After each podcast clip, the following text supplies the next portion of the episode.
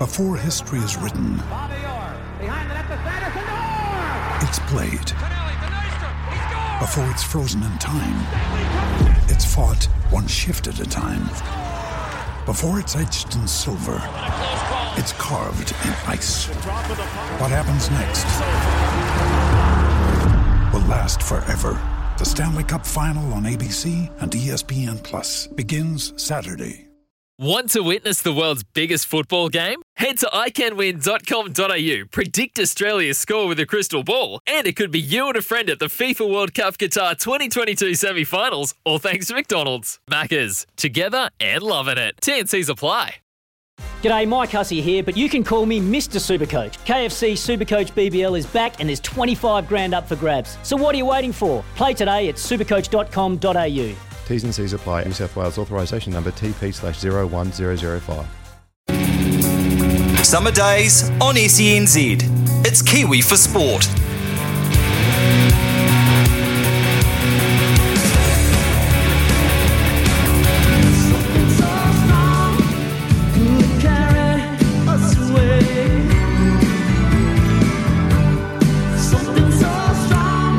Good morning and welcome to SENZ Summer Days. It's 10.03 with Stephen McIver and a busy little day today. Shortly we go live to Rhode Island and talk to former America's Cup skipper and President of North Sails Kenny Read about the flip-flop decision by American Magic to rejoin with the New York Yacht Club and enter the 37th America's Cup.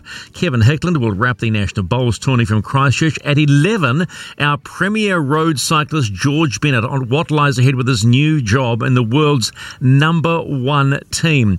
Phoenix women's vice captain Katie Taylor joins us to discuss a, a struggle season, and Dan Shamir talks about the Breakers finally bagging their first win of the season. Moana Pacifica are in training for Super Rugby. Assistant coach Philo Tiatia joins us, and we'll talk also cycling again after one with Black Spoke team manager Scott Guyton, and we'll wrap the day with Doug Bollinger and his read on the Drawn Ashes test. But the America's Cup is now up to four challenges. That's right, four for the 37th edition, wherever that will be held. Ineos uh, Britannia, Alinghi, Luna Rossa, and now American Magic backed by the New York Yacht Club. Surprisingly? Well, I say surprisingly because at one stage the New York Yacht Club were going to back Stars and Stripes. Why the flip flop? To answer the questions, former America's Cup skipper, president of North Sails, and also member of the New York Yacht Club, Kenny Read joins us. Afternoon, Kenny. Hello, my friends. How are you today? Yeah, we are good. So, does it come as a surprise to you that the New York Yacht Club are back in the game?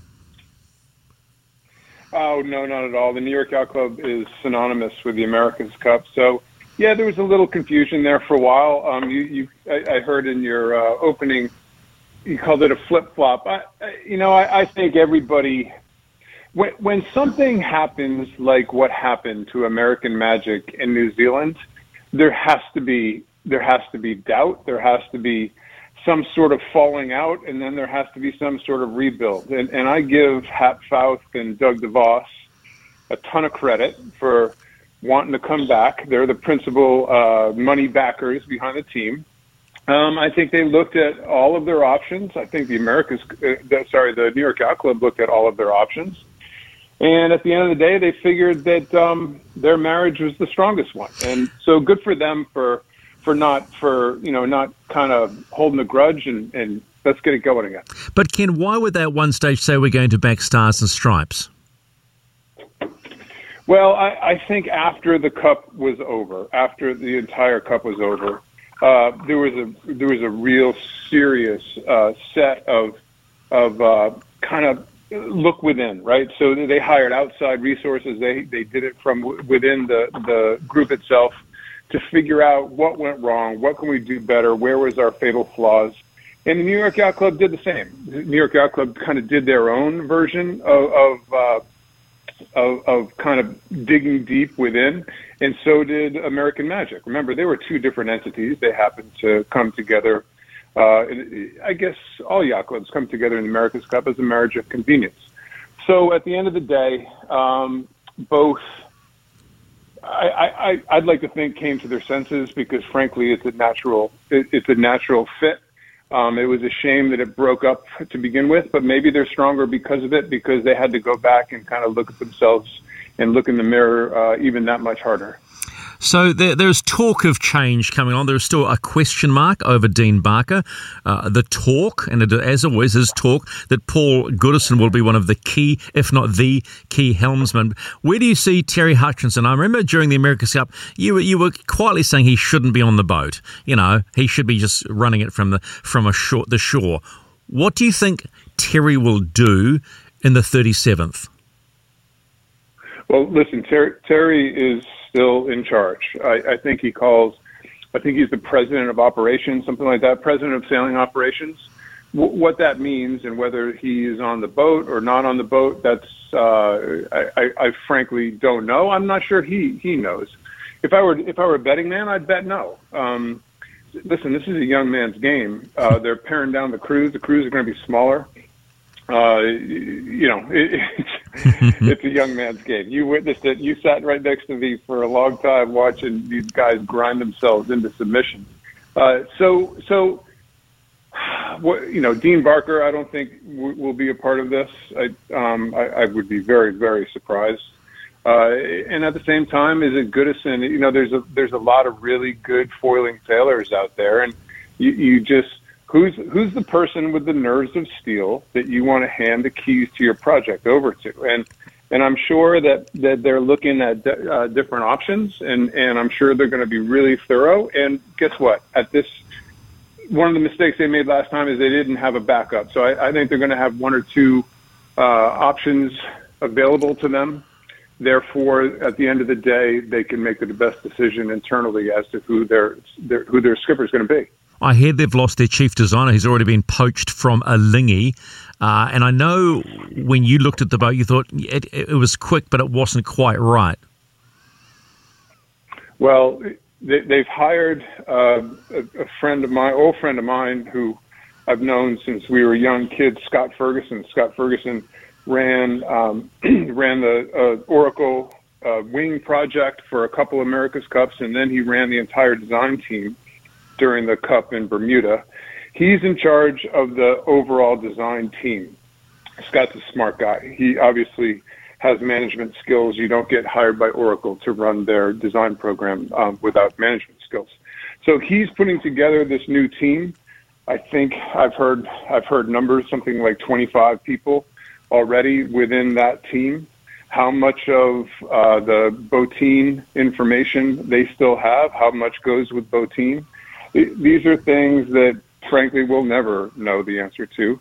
But it's really, uh, you know, it's fascinating. It's part of the intrigue of the whole thing, isn't it? Yeah, and, and well, of course, there was an issue with they were the only team that didn't use North Sails. So now you've got a mate in the hunt. He's in the design team. I'm assuming North Sails will be uh, on American Magic in the 37th. well, ne- never say never, my friend. Um, definitely. Uh, listen, we, I think not just the, from a sail making standpoint, but it's really a technology race, right? And the software, what the teams fo- found incredibly valuable last time are software packages that all talk to each other, that work with each other, that, that integrate with each other. So I, I, I listen. These guys are doing their their homework. I know for sure they're doing their homework. Their their thorough analysis and uh, yeah, I hope at the end of the day we, we can get, yeah, we can be a part of this whole thing. I, I hope, but uh, yeah, no, no, nothing's nothing nothing is set in stone. Hey Kenny, uh, how nervous would you be knowing that a Alinghi Red Bull Racing is in the game? Well, I. I'd be terrified. Are, are you kidding me? I mean, let's be serious. You got the two most powerful, technologically driven uh, sports programs in the world in Mercedes and Red Bull all of a sudden are your arch rivals in the America's Cup. I, I, this is a whole nother level, man. It is, it is a whole nother level. And, and if I were Emirates Team New Zealand, you're sharp, you're organized, you have some really smart guys. But man, oh man, is this is this another step? Is this another big jump in the in the technology race when it comes to making flying sailboats go fast? So I I tell you what, this is intriguing, and the Red Bull edition, and and I'll tell you the Mercedes, you know, the Ineos Mercedes team, they are they are really organized, and uh, they did, they learned a lot this last time. Let's put it that way. And uh, you know they're not going to be these these these teams are coming back with vengeance. The, the other part of this, though, it also creates a new audience, right? Well, I hope so. I, I really, the European audience is such a big part of the America's Cup.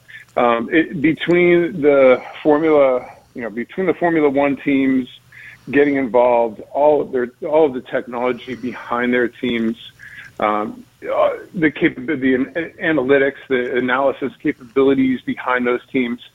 Then you combine it with the fact is where is this where is this thing going to be held? You know, I should be asking you the questions now. You know, as as a Kiwi, where where is this thing going to be held? What's the latest down there?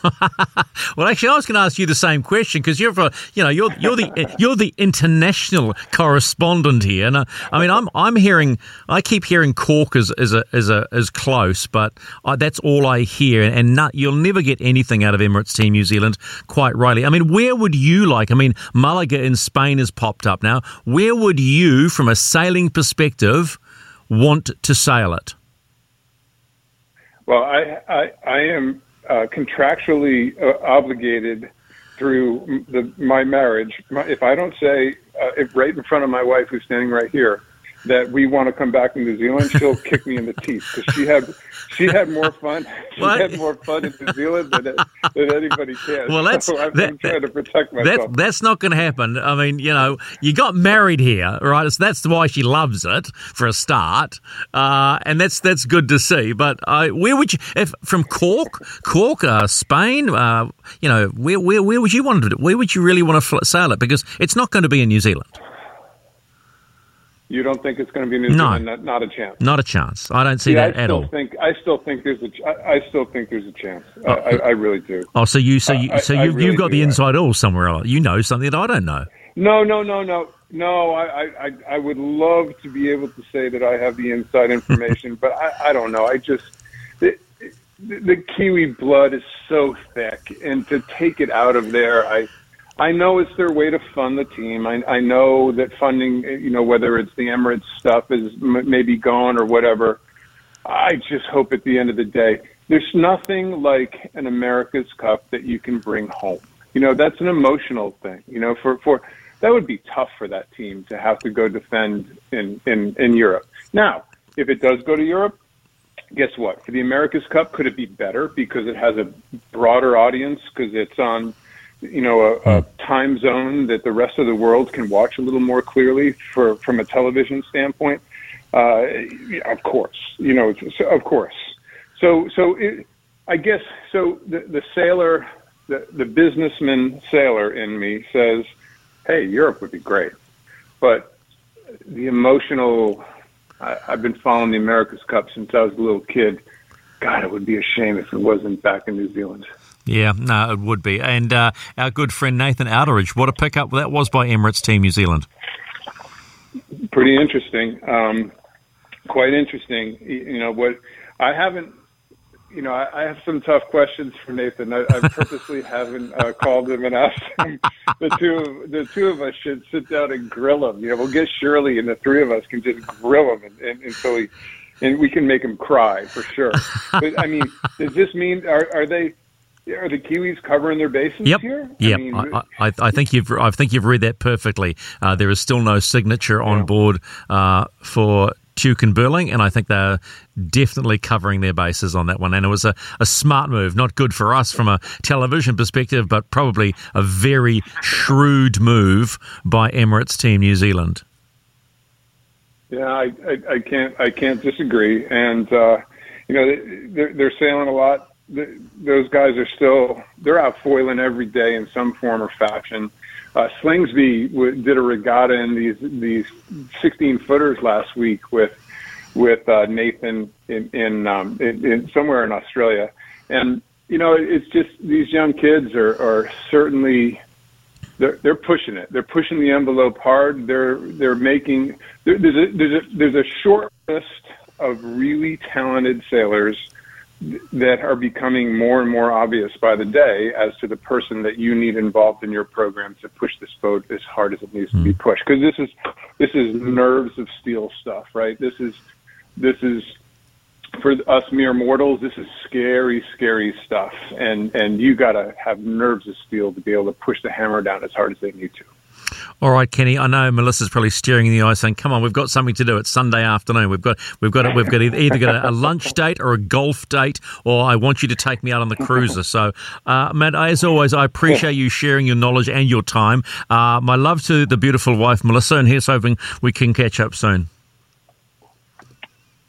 My problem, my uh, my pleasure, anytime, my friend. All right, there you go, Ken Read, uh, probably one of the, the smartest minds uh, the world sailing when it when it comes to understanding the America's Cup, having uh, raced for the New York Yacht, on, Yacht, Club on two occasions, and uh, I have to say was a very good mentor to me in uh, America's Cup commentary in the 36th America's Cup. But boy, he know they just it's in their veins. When you sail the America's Cup, it is in their veins. Got married on the 16th tee at Cape Kidnappers while he was out here as well uh, to his lovely wife Melissa. So that's why Melissa wants to come back because uh, she just liked this place so much. In fact, she was trying to drag him to come and live here at some stage, but I don't think that's going to happen when you're president of one of the largest, if not largest, sail making uh, company in the world.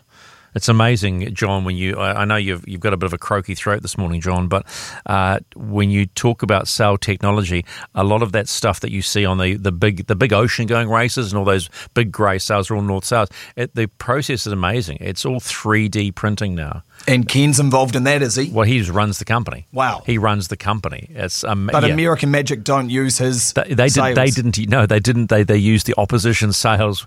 Hence my question. Now that the chief designer is an old friend of his, one would suggest that they'll they'll join the club like every other mates rates. Uh, what I know, I, he told me this amazing story. Uh, a sw- a Swedish billionaire was build had bought two catamarans. I think I can comfortably because there's no names involved here. And he said it was amazing. I said, so what sort of coin are we talking? And this Swedish billionaire didn't even blink and dropped 15 million just for sails. there you go. T- so yeah, it's so and and Ken John has always said to me quite openly, the America's Cup is a billionaire's game.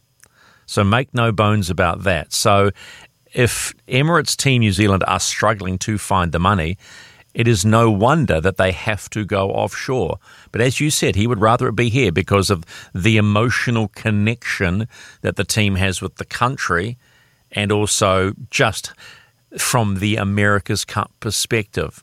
But as you and I both know, there are, there are divergent opinions on them staying or going. Because absolutely, yeah. And like when other teams have Mercedes and Red Bull backing them as well, don't Team New Zealand need as much money as they can possibly get? They do, and I, I, I wouldn't shrink away and say our design teams are as good as any of them but it's that extra resource to find that little bit extra speed in these flying boats, of which they are. It's amazing. So there you go. Uh, just some thoughts from Ken Read, former America's Cup skipper and president of North Sails, on American Magic rejoining with the New York Yacht Club. It was January the 20th, this time last year. It was uh, so in 10 days' time when American Magic. Um, caps, capsized and put a rather large hole and uh, we were there doing it, and I've never seen someone. And it was really interesting. This, this is a really interesting, interesting story from the commentary perspective.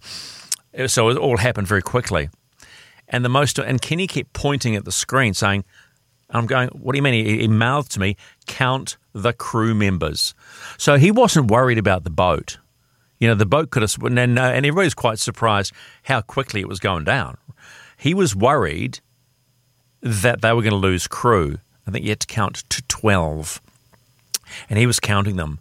But I have never seen a, a co commentator go white as a sheet because, A, uh, most importantly, A is a sailor, and B, it was his club, the New York Yacht Club. Now, he was, you know, clean as mud. He was never biased either way. But, you know, suddenly you saw the sailor and then oh, I can remember this vividly. And then we found out later that Terry Hutchinson had actually been caught under the mainsail and had to be cut out.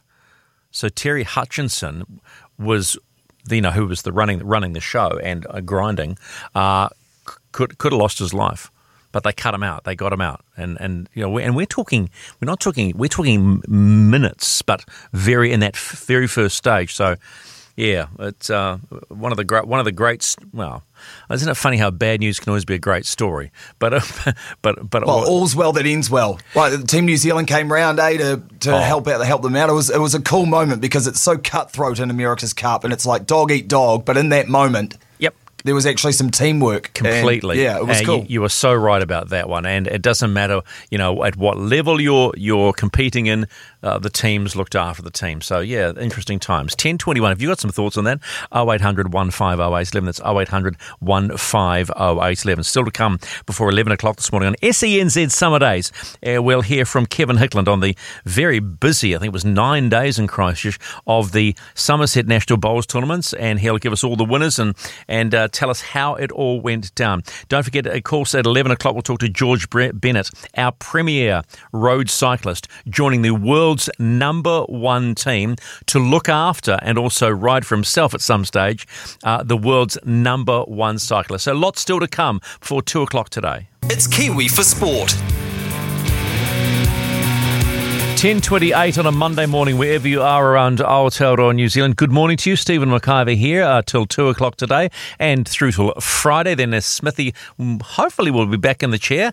Uh, I think there's some talk that he may have to do uh, jury duty next week. So Ricardo will be covering off on that one. So there's a there's plenty there's plenty going on to say the least, particularly in the Pittsburgh Baltimore game at the moment because currently they're in overtime with 2.18 to go. It's 13 all. And I've just seen a graphic pop up to suggest that uh, if it's a tie, both teams will be eliminated from the playoff scenario. Now, the Baltimore, uh, sorry, should I say, the Pitts, uh, Ben Roethlisberger has just, they were fourth and eight, got that their first and 10. They're now just going to play it out to get closer for their punter uh, their kicker to get them uh, closer to the playoffs, which is a which is a big old it's a big old deal. I'm very happy actually because yesterday the Cowboys pumped the Eagles, and Dak Prescott uh, threw his first ever five touchdown game for a 51 to 26 win over the Cowboys. So I'm not unhappy about that. A close game in the Chiefs Broncos yesterday too, uh, 28 24. I think the big talking point today though, and this will really affect the Colts, and I'm not totally sure about this one. Uh, but the Jaguars, who were two and something, uh, they, got their third win of the season and upset the Colts 26 11. Oh, hang on a minute. It gets better. The Lions beat the Packers.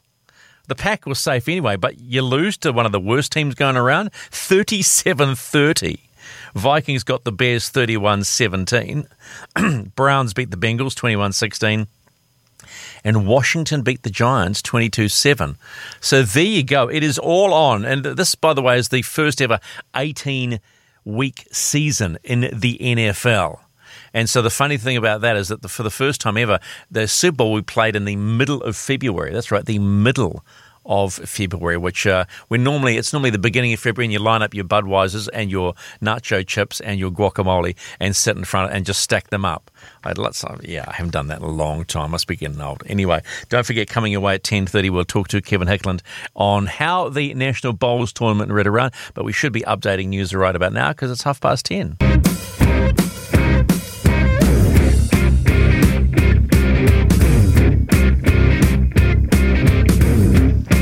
10.32, this is SENZ Summer Days with Stephen McIver. The number is 0800 150 That's 0800 150 if you would like to comment on anything that's been happening over or happened over the weekend or been happening today. 16-13, the final score. And Pittsburgh, if I'm correct, stay alive in the playoffs.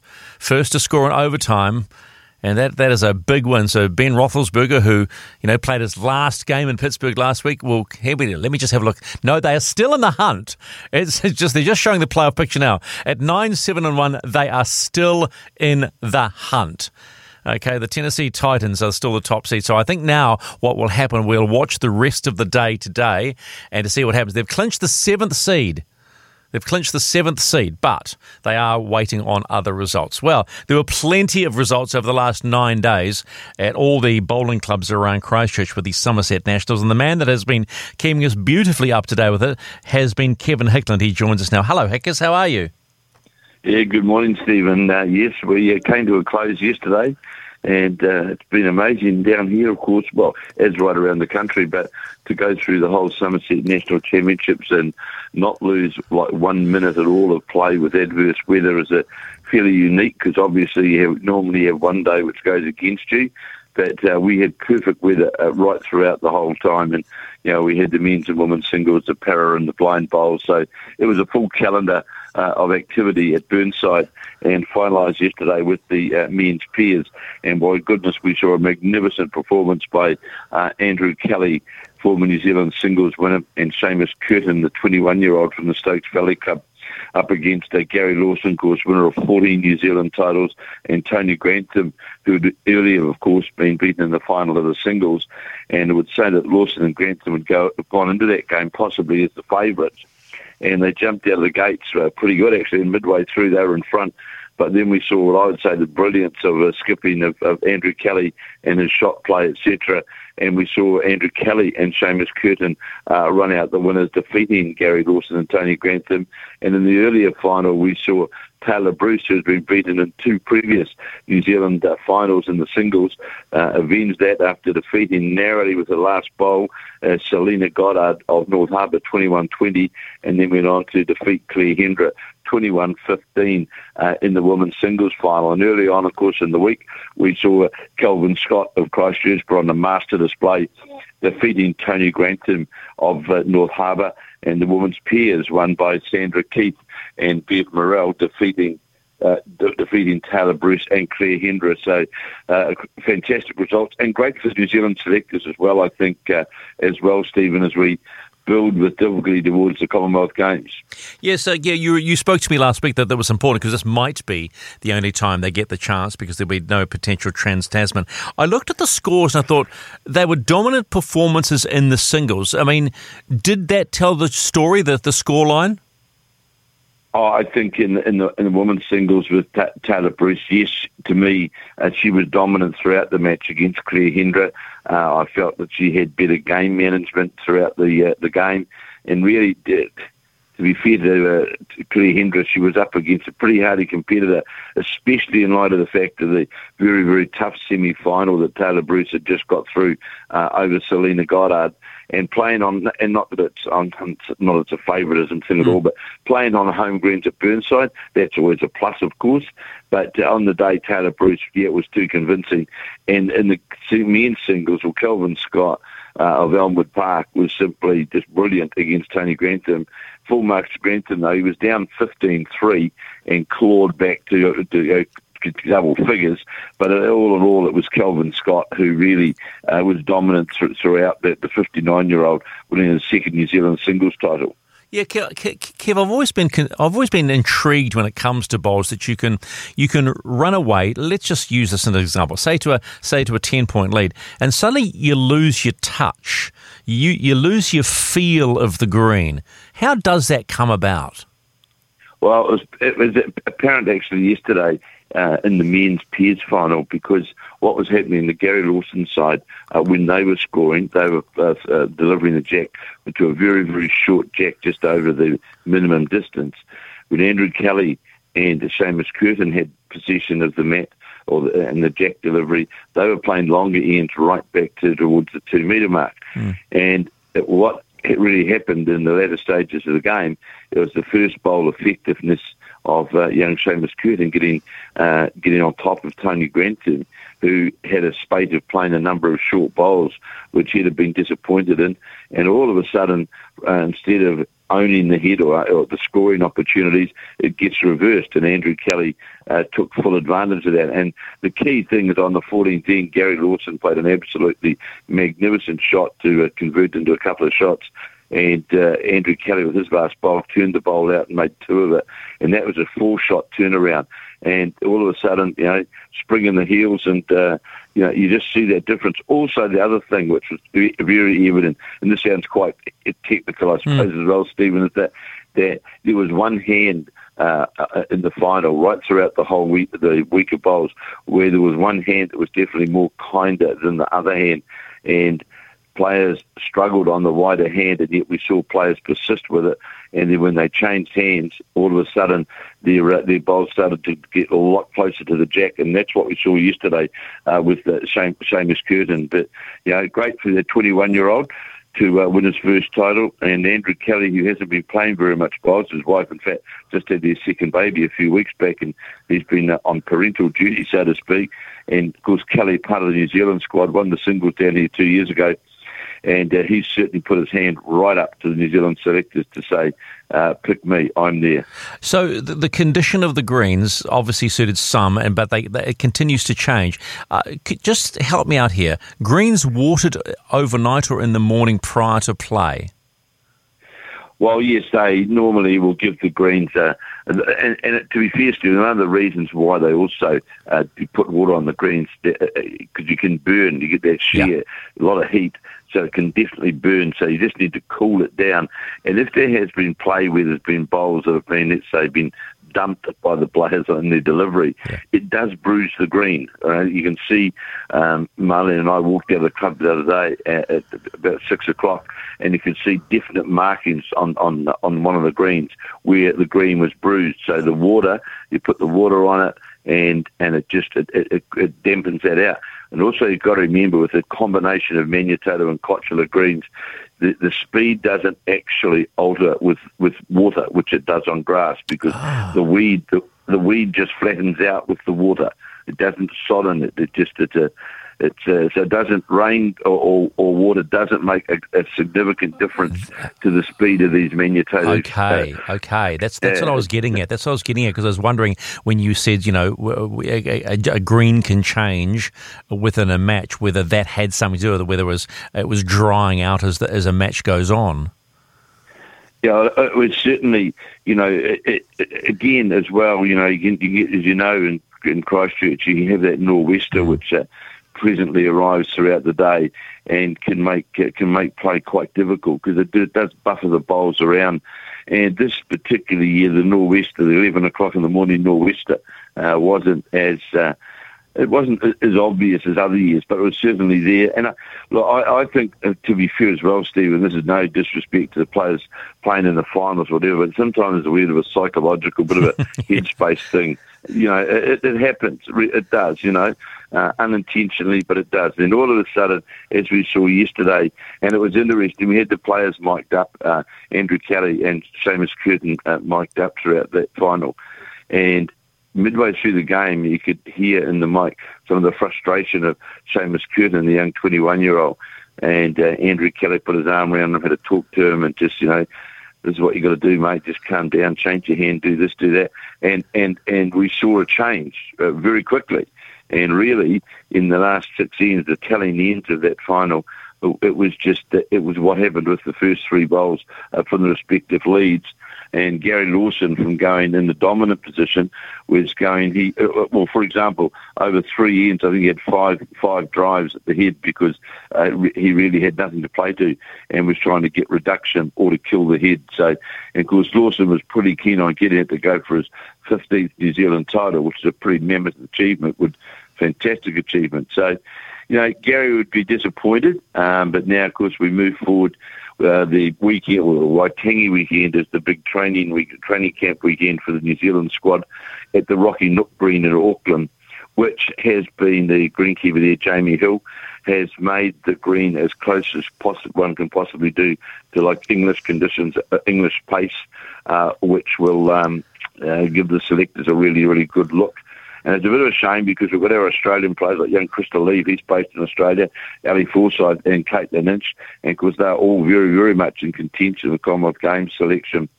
And of course, I can assure you, the New Zealand selectors want every endeavour to get those players back um, so that they can be given every opportunity yeah. to put their name in the hat for the Commonwealth, Commonwealth Games selection.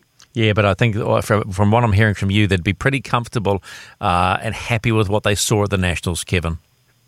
Yes, I, th- you know, I, to be honest, Stephen, I in a bit of uh, an unknown thought of how players would uh, react, what was going, what was going to happen, uh, and I think the encouraging thing for the New Zealand selectors uh, was that a number of their squad members, Selina Goddard, Tayla Bruce, uh, Tony Grantham, Gary Lawson, a number of Andrew Kelly. Uh, they were all there when the bells were ringing at the back end of the uh, semi-finals and finals, which is really, you know, as Mike Kernahan said to me yesterday in the, in the Sky next commentary we're doing, it's, it's, it's not really, sure, it's nice to win, but it's also about getting that consistency and, and being there on the last day. Kevin, you are a good man and you are a mine of information. I appreciate the time you've given SENZ to keep us up to date with the Somerset Nationals. Now you can just go and have a little bit of a rest, have a quiet one, and then get back into the real world and do some work, okay? Well, we start work. In fact, I'm staying in Christchurch the rest of the week, uh, actually, Stephen, because we're covering the Burnside, covering the Burnside Invitation Piers this weekend, and then back in Auckland for about three or four days, and down to Taranaki uh, to cover the uh, final stage of the 117th uh, Taranaki Open Fours. So, oh, still a bit on the agenda yeah, over the next two weeks. And that's a big one, the Fours. All right, Kevin, thank you so much for your time, buddy. Thank you, Stephen. Kevin Hickland. He is he is a mine of information. He is Mr. Bowls, and we certainly do appreciate him giving us up today. So uh, when you we know we're always thinking about the Commonwealth Games. I mean, we've got the Beijing Winter Olympics still to come, and Nico Porteous and Zoe Sadowski-Synnott, they are they you feel they are timing their runs to perfection. But then you've got our bowlers uh, thinking about the Com Games in Birmingham later on this year. So, and we are always a good a good prospect of winning medals. So there's a lot to look forward to. It is 10:45. Uh, still to come at 11 today. George Bennett. 10 to 11 here on SENZ with Stephen McIver, 0800 150 811. Isn't Test cricket really sort of catching people's imagination this summer? Yeah, I mean, you look yesterday where the fourth Ashes test is a draw. You know, they need to bowl them all out. The Australians can't do it. And there's this rear gunner action, and they Broad and Anderson and they do the job. So they don't do the clean sweep. But as you and I both know, they have got the Ashes after the 3 0. And then you get the New Zealand team losing the first test to Bangladesh for the first time ever. And then they go to Christchurch, and suddenly, look what's going on. There, it stumps 349 for one. So Devon Conway sitting there about to nudge another ton. He's on 99 not out. And then you get Tom Latham, uh, the skipper, who, you know, was, we, there was, I think there was an expectation that he should put into beginnings. Well, he's not done with. He's not done with it all. 186 not out as they head into day number two, which starts, the first ball can't be too far away. This is what Luke Ronchi, the batting coach, had to say about those two batsmen and a reflection, particularly on Tom's innings, but I guess the partnerships as well that come with that. He was able to lead by example so well. Have you had been able to have a word to him to think, well, what was his mindset like? Uh, well, leading into the whole series, his mindset's been amazing. Um, there's a few little timing things. We did some some work on in between tests, and um, from what we all saw today, it was it was amazing. Um, there's obviously going to be times on green surface you are going to get get a bit of luck, but you've also got to keep batting it and, and, sort of make the most of that. So the way Tommy sort of some of his drives and, and the the sound that the ball made off the bat was was awesome. So to be not out and bat the whole day and then be able to continue on tomorrow with with Dev, who's obviously also um, putting his name out there again for, for us and, and everyone to see. So um, it was a it was a fantastic day from both of them and and Youngie as well. Has uh, Devon had words to uh, talk through him? They heard from 99 not overnight? no, Dev's. Dev's a different individual, so he's more than happy to be on, on whatever score and, and still be batting. So he'll have uh, his sleep tonight and he'll come out tomorrow and start again and, and just be be Devon Conway and, and what we've all seen now for I guess over the winter and, and, leading into this summer as well now he's he's putting out some outrageous numbers so it's always a, a pleasure sitting on the sidelines watching him bat. Yeah, look, I was just going to ask, where does that Tom Latham uh, 100 rate for you in his test career? Obviously, you know, hitting instead on that great wicket today and the gritty shot out there, where does that run rate? Um, you're better off asking him. I mean, I've seen some amazing innings from him uh, in all forms. So I, I, guess it's just that temperament that, that he goes out there with, and, and also that confidence with the work he puts in um, in between tests and, and during tests and things like that to go out there and play the way he does, and um, the numbers as well from him in terms of test hundreds and, and runs scored as a as a New Zealand opener, I think are just fantastic, and he's he's a good leader in our group, and he goes out there with, with great confidence and just plays his game. Uh, and when you can do that, and you've, I guess you, you, just keep churning them out, it's always fantastic. And the guys definitely um, follow that lead and, and enjoy watching him him bat, and can get massive confidence out of that, and, and add it to their game as well. That was Luke Ronchi, the New Zealand Black Caps batting coach, on the performance of Devon Conway, 99 not out, and skipper Tom Latham, 186 not out, 201 runs for the second wicket. Uh, that performance, by the way, of Latham now puts him up to fourth on the list of New Zealand century makers. Just like that. Uh, but I, I, think there is a real there's a, there's a genuine talking point about how Test cricket. You know, uh, yes, of course we are the Test cricket world champions at the moment. Uh, but that that loss against Bangladesh in the first test won't have helped their numbers, their points. But it looks they look comfortable now. It must be nervous times though, going out to bat first ball about eleven o'clock this morning to think that okay, can we can we roll on with this? How far can Tom Latham go? Uh, double ton doesn't look too far away. Ton looks pretty straightforward for Devon Conway. So uh, there is a lot to look forward to, isn't there? Stick around, there's more to come. Summer days on SENZ. It's Kiwi for Sport. Heading towards 11 o'clock this uh, Monday morning nationwide with Stephen McIver. You know the number 0800 150 811. If something happened over the weekend that you went, oh, that's interesting, feel free to call and have a yak about it. 0800 150 811. Coming your way after 11 o'clock this morning, our premier road cyclist who is joining the number one road cycling team in the world this year. So George Bennett's not too far away, as is vice captain of the women's Phoenix team, Katie Taylor, after their loss, former loss to Melbourne yesterday. Hannah Wilkinson, the New Zealand rep, uh, certainly once again showing how she can score goals. And remember, of course, uh, we're not too far away from the Women's World Cup and cricket as well. So there's a lot going on right? And don't forget also, just after midday, Moana Pacifica, if you are a rugby loving individual, their assistant coach, Philo Tiatia, will be uh, calling in to have a, a, chat to us about where they stand right now in their preparation for the inaugural campaign. And Dan Shamir on the back of the Breakers' first win in the NBL. Happy days. Lots still to come here on SENZ. Summer days on SENZ. It's Kiwi for Sport.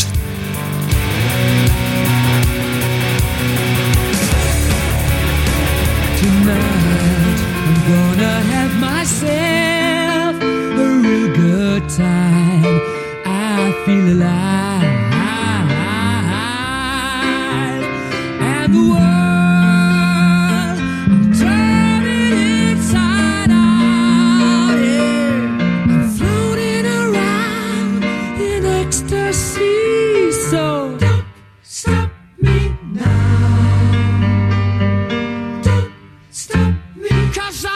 having a good time, having a good time.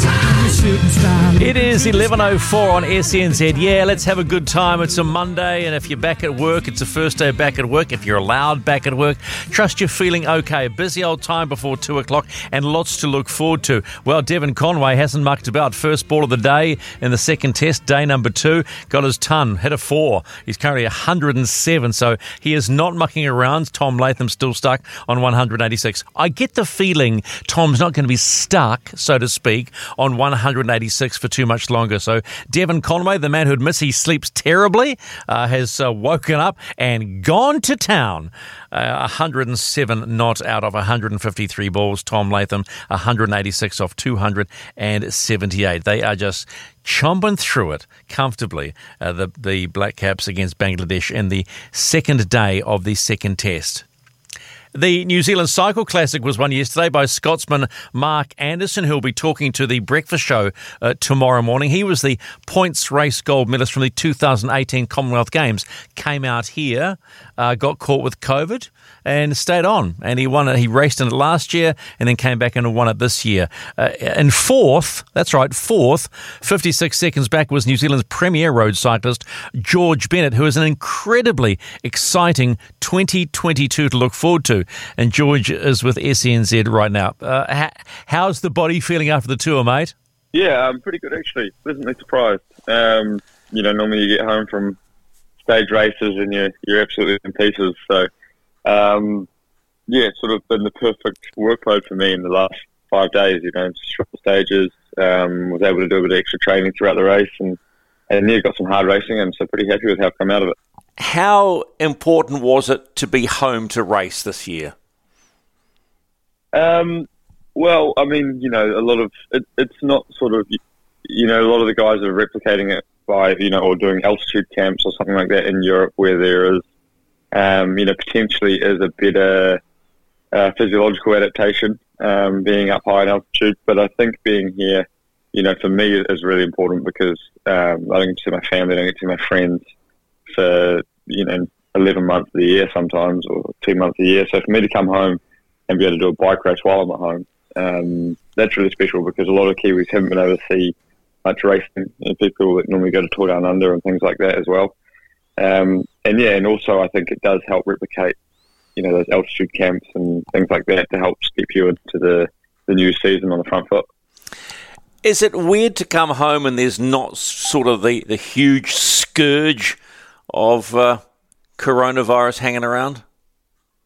Oh yeah, I think we're man, we're so fortunate here. I think um, you know you hear a lot of criticism of of responses and things like that all the time, but um, I think that you know people should see what's happening in, in where I live at home uh, in Europe. So I think um, you know every year I come home. Last year, this year, when I've always looked back at New Zealand, I know there's been lockdowns and it's been bloody tough for everybody. Um, but when I see what's happening where I live and, and what has happened and what we've gone through there, because there's been absolutely zero control of anything. Um, I just feel very fortunate that we're here and there's, there's summer and and um, and people are, are, by you know for the moment still really healthy and and um, yeah, it's just a really nice sort of let up from it. Um, where you know the rest of my life it, it is you know it's been okay the last year gone past, but it is it's kicking off in a big way again in, in the last sort of month or two. So um, yeah, it is. I'm just enjoying it while I can because I know I have to get back over there, and it's going to be another sort of big feature of my life going forward for the next year. By the sound of things. Yeah, and and a huge challenge for you, George. Brand spanking new team, arguably, well, the biggest team. You come from Jumbo Visma, which was the big guns. Now you're with UCI World Team, UAE Team Emirates. I mean, how good is this for you? Oh, I mean, so far it's been great. I mean, I, I haven't had a lot to do with them yet, so uh, I'll let you know and once I've done all the racing and, and had a big part of the team. But um, you know, so far we've only sort of got together in UAE as a as an off-season camp and had a bit of fun with the boys and got to meet them, and they were they were really good guys. But in general, my experience has been really good. You know, I've been working hard with a new trainer. Um, I've had a whole new approach to my training which um, you know, not that the old approach was wrong, but you know, I've been doing it for seven years with the same trainer, same stuff, same year in and out. Um, so yeah, just having that new stimulus has, has really been an exciting change for me, and also just my general dealings with new people um, has been great. So yeah, so far it's been a really positive experience, but um, it's still really early days. So you know, we're going to see how it all how, how it all unfolds so, uh, you know, as the, as the year goes on. George, for those that don't understand your role in the team, what will your role be? I mean, you've got two-time Tour de France winner Tadej Pogacar to look after in many ways, but you will get the chance, I assume, to ride for wins. Yeah, so I've got a pretty nice program actually. i have been, um, I've got a basically 50-50 split between, um, you know, having a crack myself uh, for some some results with a really exciting opportunity and the big sort of one week stage races through the spring and also into the summer, and then um, yeah, obviously being uh, you know um, there to help Tadej, Pogacar in, uh, the in the big races that he's targeting, and, and you know, so it's a really nice mix. You know, I think it's important to have both. You know, you need to realise that you do have the best rider in the world in your team, and, and it's an exciting opportunity, maybe a once in a lifetime opportunity to, to be part of that team. So that's that's really exciting, but also to keep the, the motivation high by knowing that you know we are still bike racers trying to get results ourselves and have the opportunity to have a crack crack for your own sort of personal glory.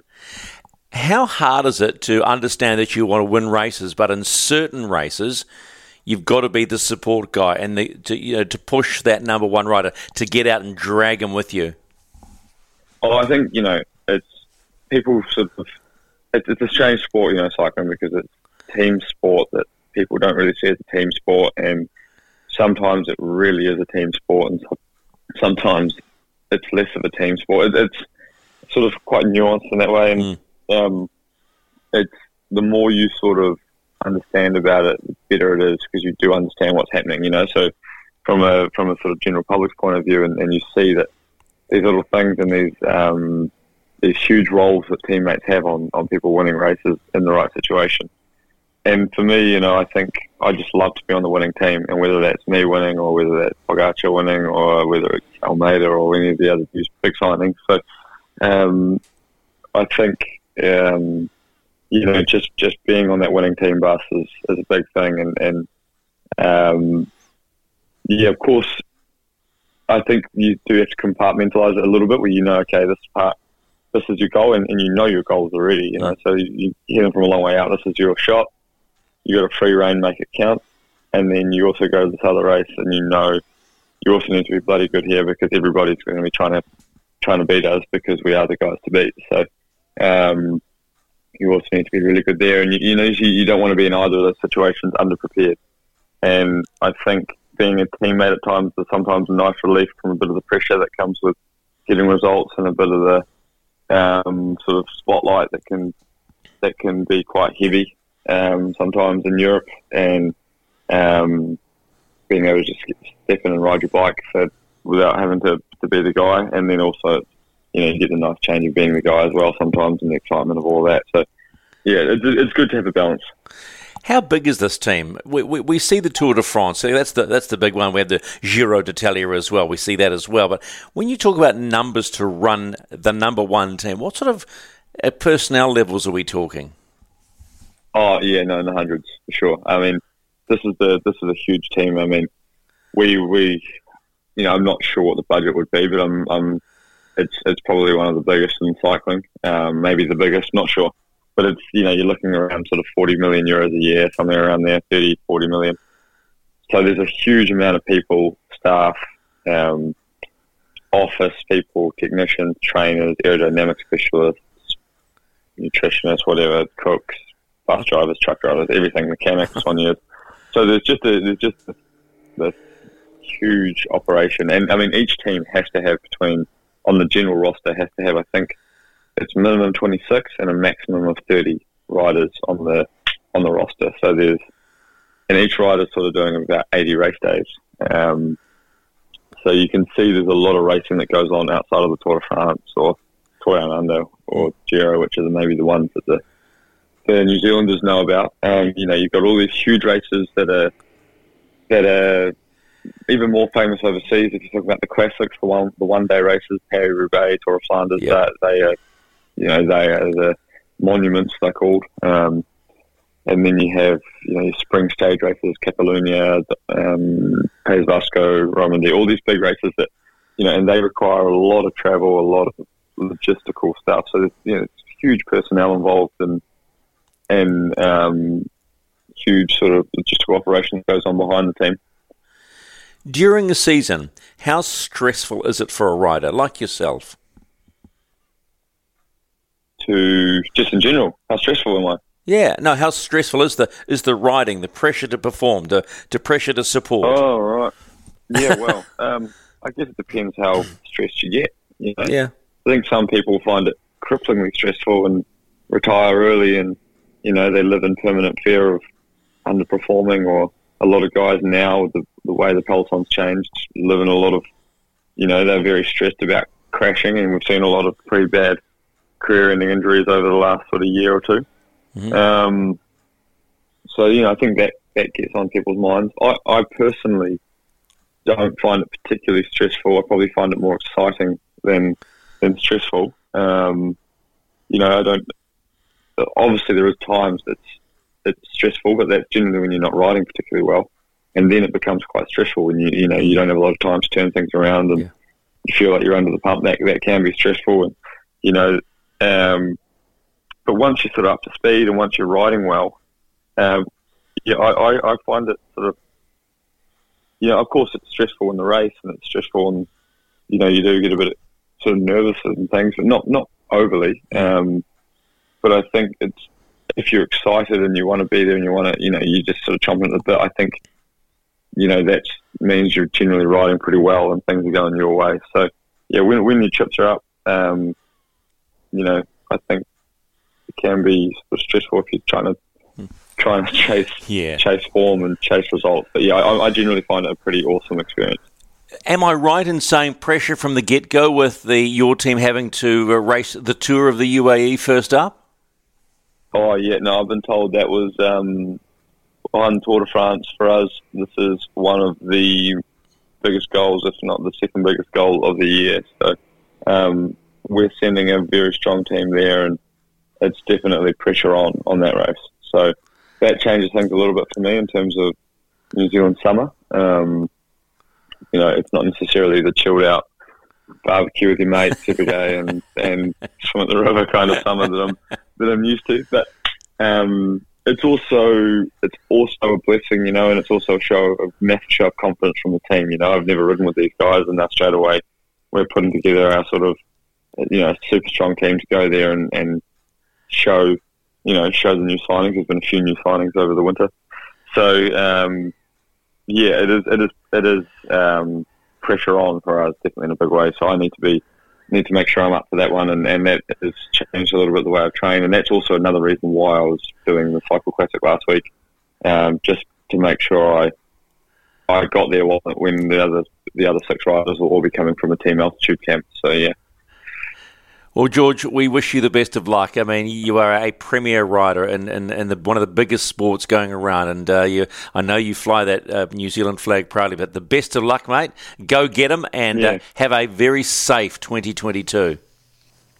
Thank you very much. Yeah, and thanks to everyone that was out there last week and everyone that's been following for the year. So uh, I look forward to, yeah, hopefully doing well for you. Okay. Cheers, mate. George Bennett, a good bloke, great bloke. And when you think of the pressure that he's under in a team that has the number one cyclist, road cyclist in the world, and he's going to be his mate and help him win races, but he's also allowed to try and win stages and races himself. And at 33 years of age, he is just uh, the, the confidence oozing at him and the, the genuine nicety. What a good bloke. That UAE tour, by the way, is the first of the World Tour calendar, and it starts February 20 in the UAE. It's 11.18 here on SENZ Summer Days with Stephen McIver. We talk Phoenix Wound football next with their vice captain, Kate Taylor.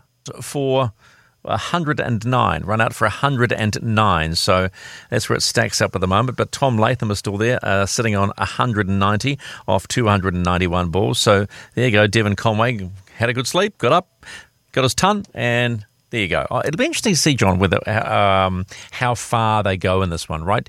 They'll obviously, well, okay.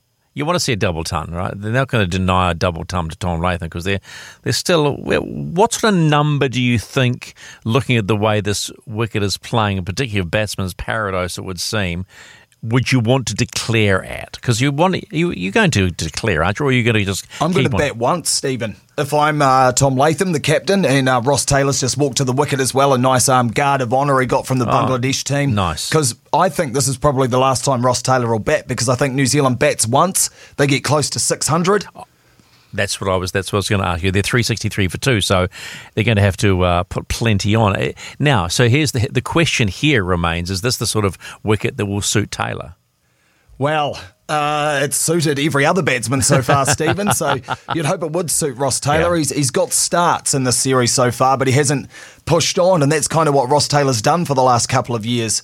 It's kind of got those middling scores without going just big. Um, yeah, his century making. There was a time where him and Kane Williamson were on that race to beat Martin Crowe, and they were neck and neck. Well, Kane Williamson's gone well past Ross Taylor, um, but I would just love so much to see Ross Taylor go out with a ton. He's one of my favourite New Zealand cricketers of all time. Why is that? Why is he one of your faves? Because he's always been there through the tough times, uh, through the good times and the tough times, and he's always remained solid. He's always been true to himself. I think the way he ca- uh, handled the captaincy saga was brilliant. He could have easily just tossed it in and just gone for himself. He changed his game at one point as well with the slog sweep. Uh, there was it, it was a money making shot for him. It got him a gig at the IPL. He was getting paid to play T20 cricket, um, but it was also his outshot uh, in Test cricket as well. So.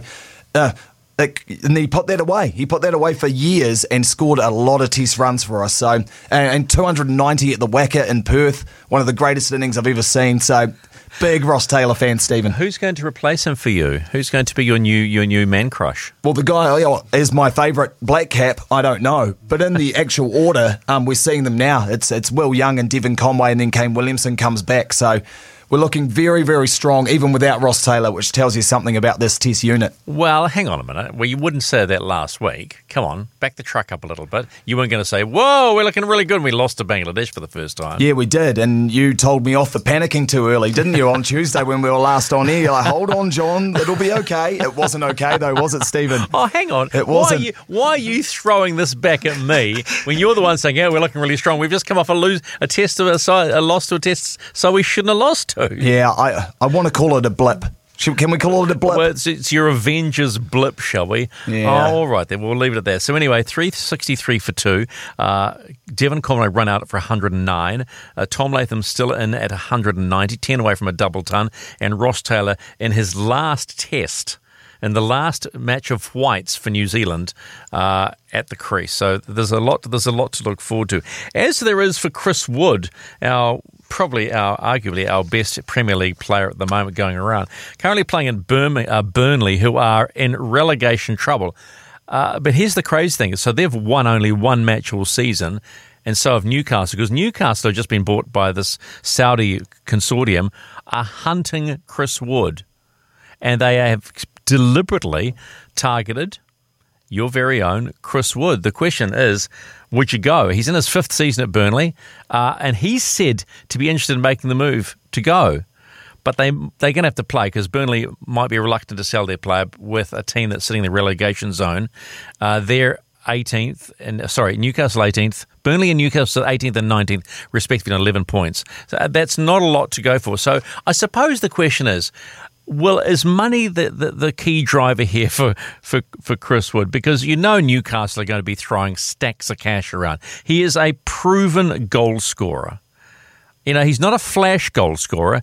He's got a big nut, puts himself in the box at the right time, gets that nut in the right place most of the time, and scores goals. I think it's the last, what, three, four seasons he scored 10 goals per season, which which is, is it the last three or four seasons or five seasons? I think it's yeah. I think it's I think it's four, and I think there's only a certain amount of players who have done that. Guys like um, I think Harry Kane is one of them. Mo Salah. Yeah, that, like you, these you are some right. of the biggest names in world football, So- and he's so up he- there with them. He is up there with them, and, and he certainly deserves to cash in. But do you want to cash in and then start playing championship football because the team that you are going to play for is not playing Premier League football? That is the question. I probably would suggest you.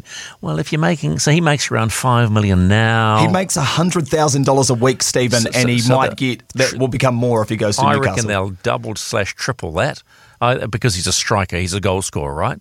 Aren't they talking about paying Paul Pogba, Manu, a half a million pounds a week? So just double it, a million dollars a week. 52, well, it's not 50, just a ri- ridiculous amount of money. But there you have it. Uh, looks like Kate Taylor's not going to be able to connect. Disappointing, but they next play uh, in Wollongong this Sunday, trying to look for a, a win to get themselves back in the hunt at the Wellington Women's Phoenix in the Liberty A League. It's half past 11.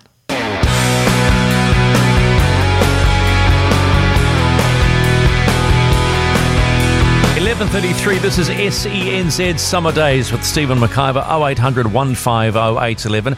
Well, through the magic of modern technology, we have been able to connect with the vice captain of the Women Phoenix, and that is Kate Taylor, after their 4 0 defeat against Melbourne. Kate joins us right now. Uh, hard times right now, Kate. Yeah, um, I mean, 4 0 isn't um, exactly how we wanted it. Um, but I think the girls went out there and, and played really well, and I'd say that it's probably the best performance we've done all season. Um, so to come away with the 4 0 was a bit disheartening, but I know we'll pick up and go again next week. Uh, the boss, Gemma Lewis, said, quote, I think for the most part we had a bit more about us. We were a bit more relentless out of possession. We were turning over second ball. We were getting in their face. We were trying to be positive going forward. We were getting our fullbacks joining up. We were trying to get attacking numbers in the box. Have these been the work-ons? Yeah, definitely. Um, I know that we've we've changed a bit of um, how we're going forward just to try and get a few more numbers up there.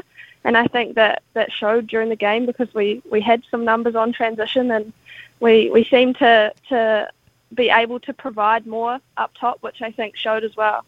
Is the, is the pace of the game a little overwhelming, or are you guys in sync with it? Uh, well, I mean, we probably came into it um, obviously a unexperienced and, and not used to it, but I think now that we've played a solid number of games, we've, we've definitely got there, and I think that yesterday showed that, that we can be there. Um, again, obviously the scoreline didn't reflect well of how we thought we played and how we want to be playing. But I think that um, the speed of the game we're definitely adapting to. Yeah, and, and I think that's the important thing. You sound very upbeat. So, as as hard as it is to suck up another loss, do you just have to switch off and go right? Here we go again, another game in front of us. Yeah, I mean, I wasn't I wasn't too um, disheartened about that performance because I knew that we played so much better, and I know that some of the girls were definitely a little bit down after that game, but we just have to go again. I mean, we're we're a new team in the league, and we're doing better than I think people have expected us to do.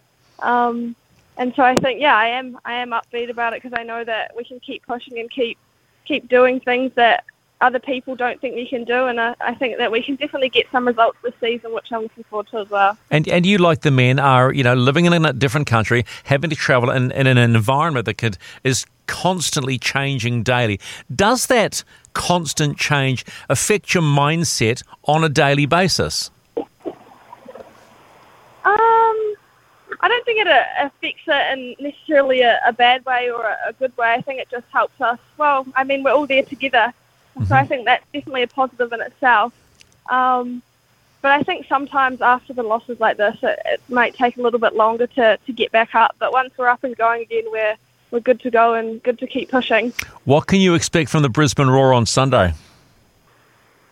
Yeah, I mean, I haven't haven't watched too much um, of their footage so far, but um, I know that they've got some really good players, and they've obviously um, came out of a, an unlucky one 0 draw uh, loss yesterday. But uh, we know they're going to be competitive and they're going to be strong, just like all these other Aussie teams. And we're really looking forward to a, a new challenge and a new team. Obviously, we we've versed Sydney twice and we've versed Newcastle twice. So yesterday's game was new, and next week's game will be new as well. And it would be nice to score some goals. You haven't been uh, huge when it comes to putting the goal on the ball on the back of the net, have you?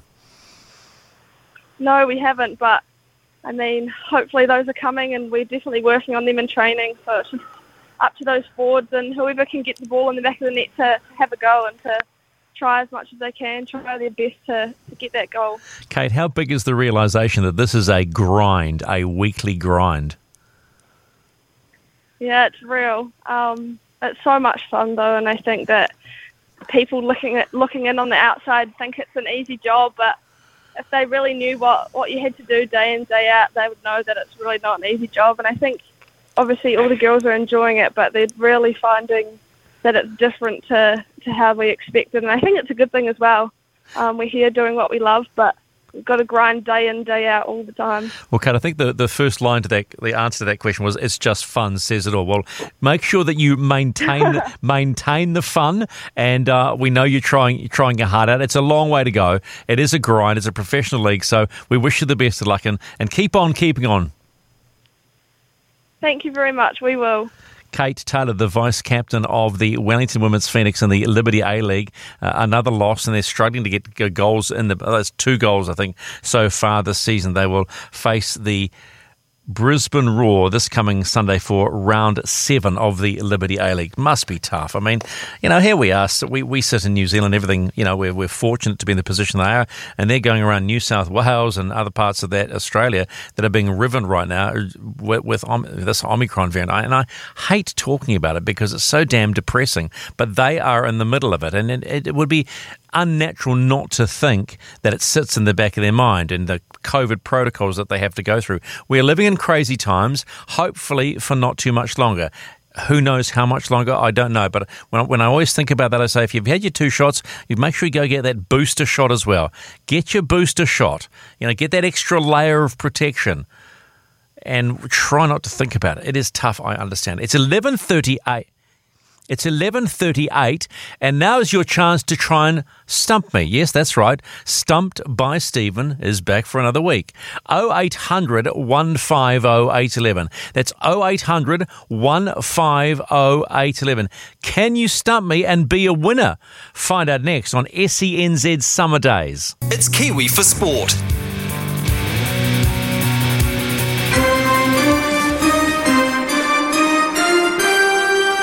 Stumped by Stephen. It's that time of day where we give away some sleep drops. I wish we were giving some cold drop, cough drops or something, Stephen, because my voice What is just hanging on. What have you done? I went to a 40th ah, okay, there is no over the weekend and there was a karaoke machine.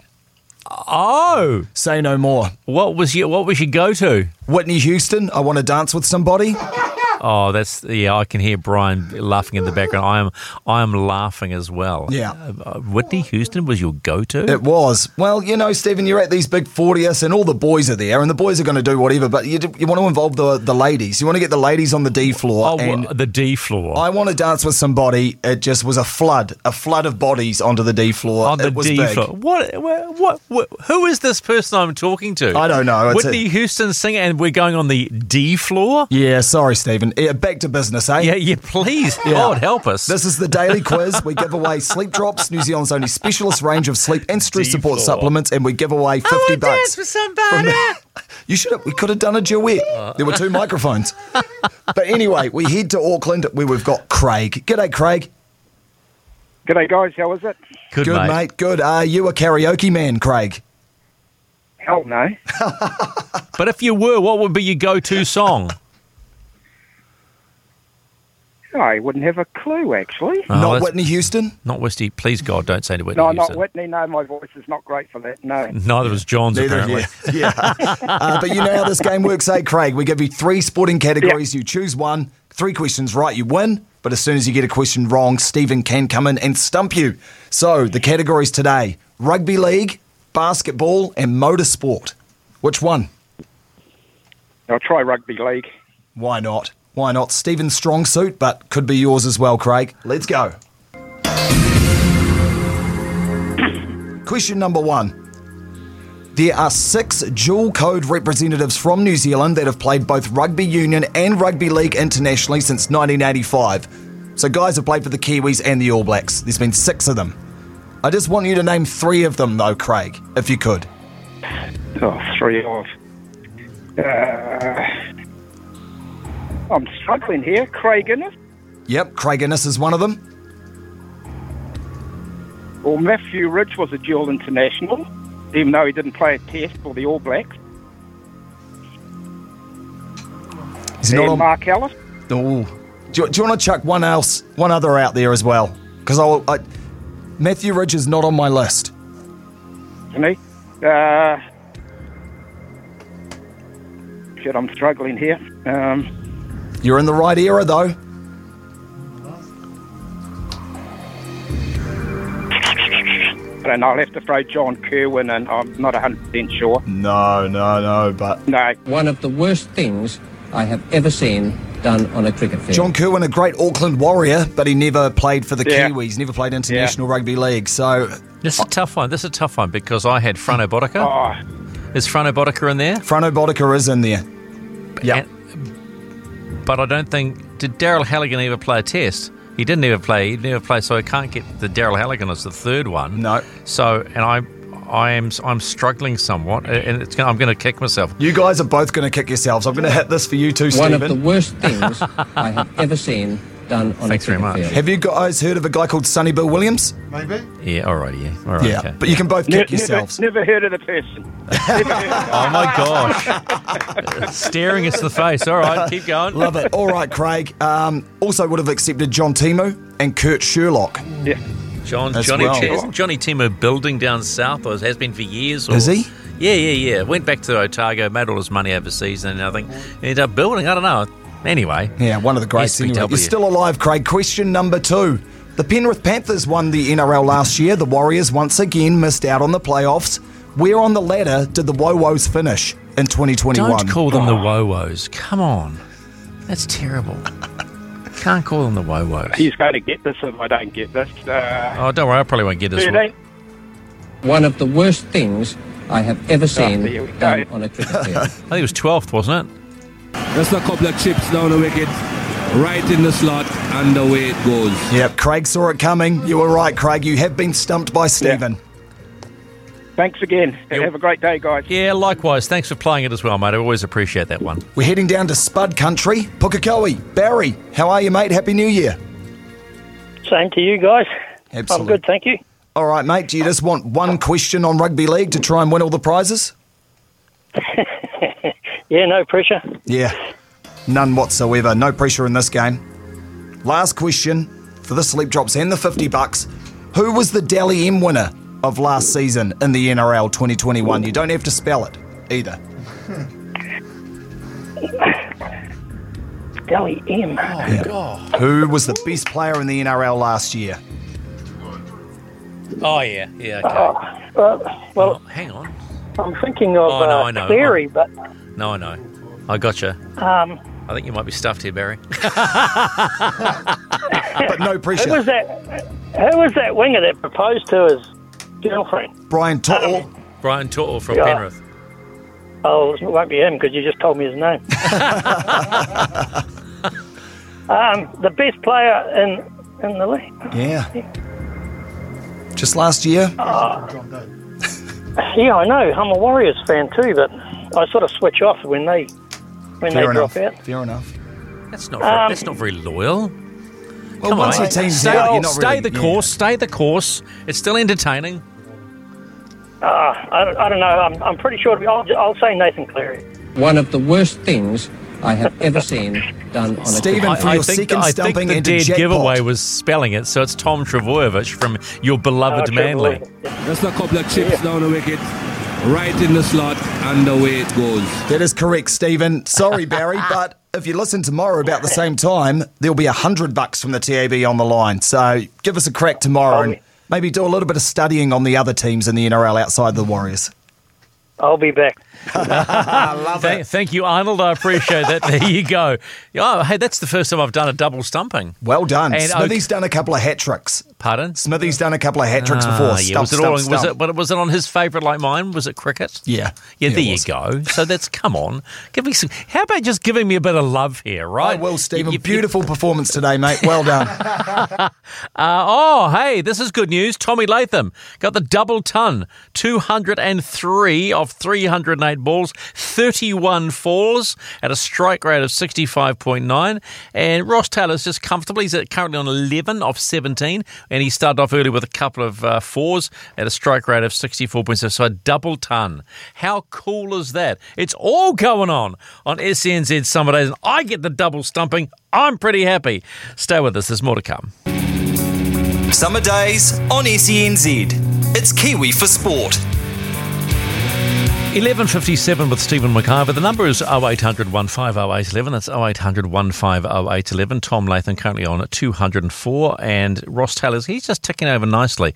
He's on 18 off 21. Uh, uh, that is the fifth double century in first class cricket for Tom Latham. He now joins Matthew Sinclair and Kane Williamson, who have five first class double tons. Bert Sutcliffe, the great Bert Sutcliffe, by the way, had eight uh, first class double tons. Now the questions uh, people are starting to you know talk about triple ton, triple century. What what happens? I mean, what was Baz McCullum's? Was it th- just over three hundred? Yeah, 302. 302. Mm, the highest ever score by a New Zealand Test cricketer. Uh, See, I just wonder whether or not we should just be quiet and just say nothing about it because, you know, you never know what happens. But it obviously does appear to be a batsman's paradise. And I think what you were saying earlier, in the, in the, in the respect that just get out there and put a monster total on and only have to bat once and grind them down because I'm sure psychologically when you're having to chase as you said, maybe 600. That must be just the worst thing in the world when you've been in the field for a good, Oh, yeah. even maybe, a, what we could say, what, two days? Put them in the field for two days, absolutely. And like uh, Bangladesh should be gutted because 1 0 up in the series. You come to Christchurch, to forget that, don't you? 1 0 up in the you series. You win the toss, and the pitch is green.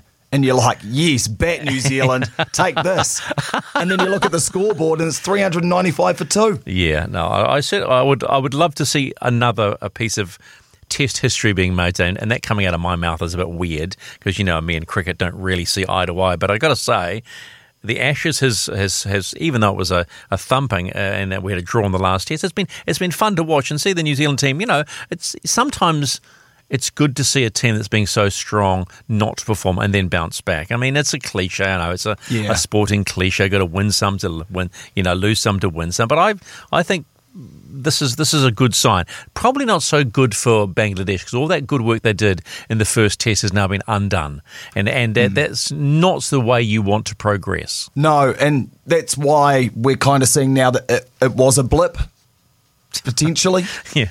Why did it have to be New Zealand though to be a blip? Yeah, exactly. Why did it have to be us? Uh, 17-10, the 10, the Rams lead Jimmy G and the 49ers uh, in the third quarter, under 10 minutes gone the th- to go in the third quarter. And other NFL, week 18, the very first time they have had a week 18.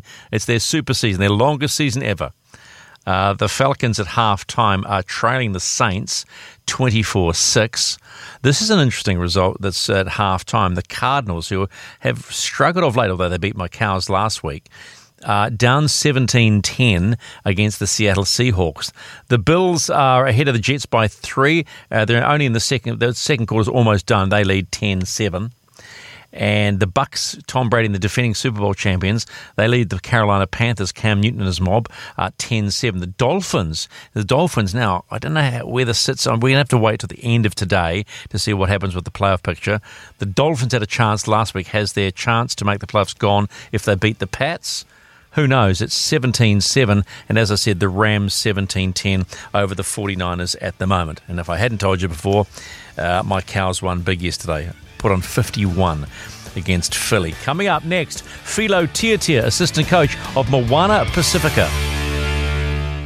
Karaoke machine and singing Whitney Houston. That's why his voice is like that. It's 12.03 and this is SENZ Summer Days with Stephen McIver. Filo Tiatia now coming to you after one. A slight schedule change for Moana Pacifica. But hey, that's okay because we are chock-a-blocker and Black Spoke Racing, who raced the New Zealand Cycle Classic, would be pretty happy right now because they got the winner in Mark Stewart, who was talking to the breakfast team tomorrow morning. Their manager is Scott Guyton, who joins me right now. Congratulations, mate. Yeah, thanks very much. Yeah, it was a very, very good week for the team, and um, yeah, we're all pretty happy. See, now people say Black Spoke Racing, what is that all about? But my understanding, a development racing team. Yeah, the, the team originally has been set up um, by Murray Bolton, um, who's, who's uh, just a, a passionate um, sports person in New Zealand, and he's very, very keen to look after young Kiwis and, and get them into the international stage of in cycling. So um, that's the original idea behind the team, and Black Spoke was a, was a name that uh, we made up to give to the Kiwi people and um, and sort of show and, and shine the flag in, in Europe. Scott, is it a is it a full time team? Uh, yeah, it's a it's a professional team. Uh, what we call it is a, a Conti team uh, in the U, UCI ranks. Uh, it's you know this time of year we're based in New Zealand, but from April onwards the team is based in Europe, and uh, yeah, we've got a squad of uh, 14 riders now, and yeah, we pretty much um, do a lot of high end sort of European races. Oh, that, that must be exciting. Has it? uh, Was there much racing? Has there been much racing? The ability to race in the last two years?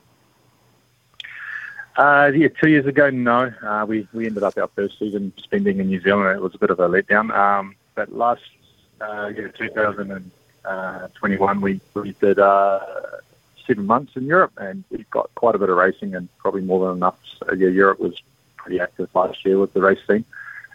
And hopefully we can get the same again this season. Yeah, I mean, what is the what is the pl- what is the plan in place for 2022 for Black Spoke? Uh, the team will, will leave leave here in April and base in Belgium for for a seven month period. Uh, a few of the riders will be basing in Spain and um, be consisting of around sort of 50 races in total for the for the boys. Uh, yeah, a majority of that would be sort of Northern Europe, um, but but there'll be some racing down down south as well. So, so when we talk about the level of racing that the Black Spoke are involved in, are we talking second tier behind sort of the, the, the UCI World Tour big guns? Pretty much, yeah, yeah. We're a team that's developing and, and trying to feed feed riders into the into the world tour. Um, yeah, but at the same time, we end up doing a lot of races that are um, and racing with those boys as well. Uh, with last season, we raced in Norway, which is a, a two-point pro in the UCI ranks, which effectively had 10, 10 uh, World Tour teams there. So the boys have been racing to a high level. Um, but yeah, we're just uh, we are the young young guys as well coming through and, and just trying to launch um, some more Kiwis into the into the World Tour. Scott, we were talking to George Bennett this morning, and he was telling me the numbers involved with the, his new team, and you know Jumbo Visma, who he used to race for, and their their mind-boggling numbers. But he said that most teams at that level have to have between 26 and 30 riders. You say you've got 14 riders. Is there what is the limit on the amount of riders you have? And I mean, how do you fund all this? Yeah, yeah it's not easy. I mean, uh, we we run a single program, maybe one and a half sort of at max, meaning we, we race one race at a time and, and then we go to the next race and we use the 14 riders to do that with their form and, and obviously injuries and things like that. Uh, someone like George Bennett and his team, he could be racing, their team could be racing up to three races at one particular time. Uh, so it's a completely different level of, um, yeah, uh, sort of organisation really. Um, funding for us, I mean, to get the funding of um, UAE or, or um, Lotto Jumbo or a thing like that is obviously pretty pretty special and, and few and far between. But uh, Murray Bolton um, is, is our is funding uh, Black Spoke, and he's come on in a, in a really good way to get us to where we are now, and, and he's he's looking into the future further with us as well. So, what progress have you seen from riders and individuals? Uh, we've we've started with a very young team. Um, we had us, I think we had sort of seven guys under the age of 19. So uh, we've brought in a few few older riders this this this, um, this year, which is 25, 26. And the reason we've done that is to get us some better starts in Europe and, and also help teach these younger guys that we've already got to give them a, um, a better better chance at sort of gaining better knowledge from from their experiences. What were the experiences like having someone like George in your team uh, for the, the Cycle Classic this year? Uh, George Bennett. I mean, at, at the race, uh, yeah, I mean, obviously having George and uh, Shane Archbold there, it definitely motivates a lot of young Kiwis. And, and just the fact that they turned up and, and raced the Cycle Classic is, is a real benefit to New Zealand cycling. And, and it's, you know, pretty be awesome of those two both to do that at this time of year. So you, are a former uh, cyclist yourself. You know you know what it's, it's like to ride. Can you explain in simple terms why cycling is so popular and in Europe in the road system, and, and why sometimes Kiwis just don't understand that? Yes, both cycling and soccer is uh, New Zealand's rugby, and uh, uh, the good thing with Europe is there's a lot of racing on, and they bring the racing to the people, and the racing is, is around the streets, around their houses, and um, it's televised, and it, it has a, a, massive following and culture that's been existed for you know, hundred probably yeah a long time anyway. So. Uh, it's just built up over a period, and, and they've got all the big classics. They've got Tour de France, Tour Spain, uh, the Giro Italia. So they've they've just got a, a massive uh, following of um, fans, really. One would suspect, though, for a young cyclist wanting to be a pro cyclist, it's also pretty brutal. It would be. I get the impression it's quite cutthroat. If you if you if you don't make the mark, you're gone. Pretty much, yeah. It's not your sort of nine to five, 40 hour week. If um, you know, I mean, a lot of young guys, you, give a few years to to show show their ability and and uh, see future talent out of them, but I mean, guys, you know, without the teams like Black Spoke, you know, someone like George Bennett, he's been through through the hard way, and and it's it's few and far between that guys like himself can actually make it just because of wrong advice or they take the wrong path earlier on. But it's definitely not an e- easy path without um, without support, and to have a local local support from New Zealand with the New Zealand culture and setting up in Europe just brings uh, brings these keys almost home when they're living in um, in Belgium. So it just it gives them a, it definitely gives them a head start.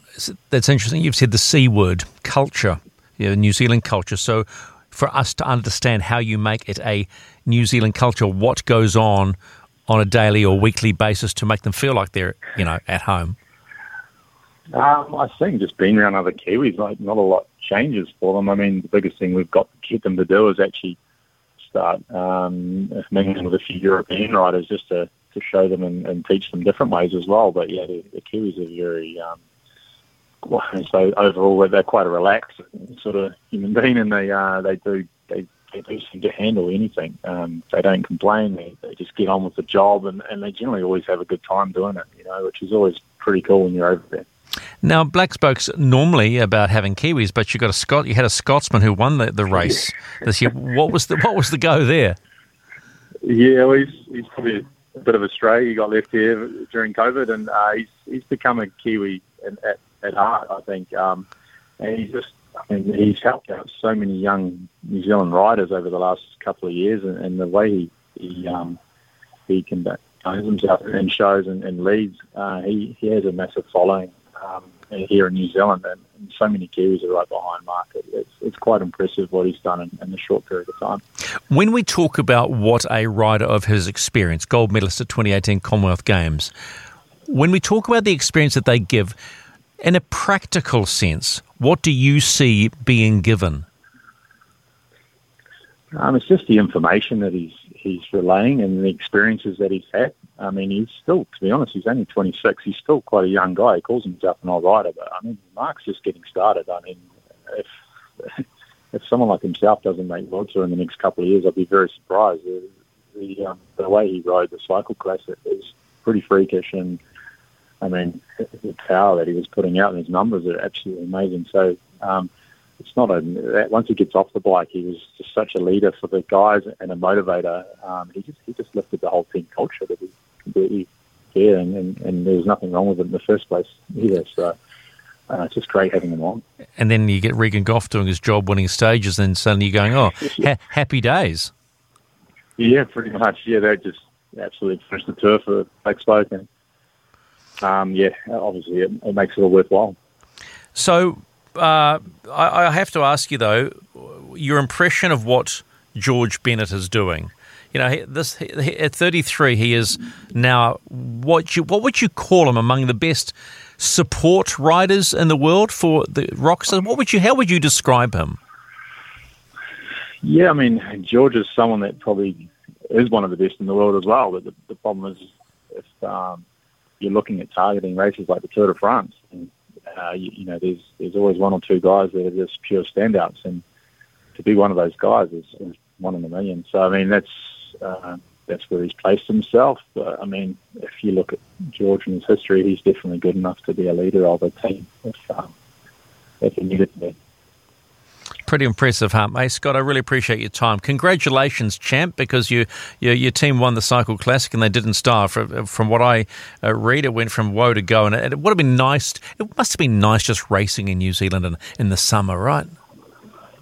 Oh, definitely. And yeah, it was good racing with a decent field. And I mean, uh, it's just brilliant that someone like George Sandoval is, is putting on these races for Kiwis and we need more organisers like himself to make, make this happen so we can get more younger riders racing.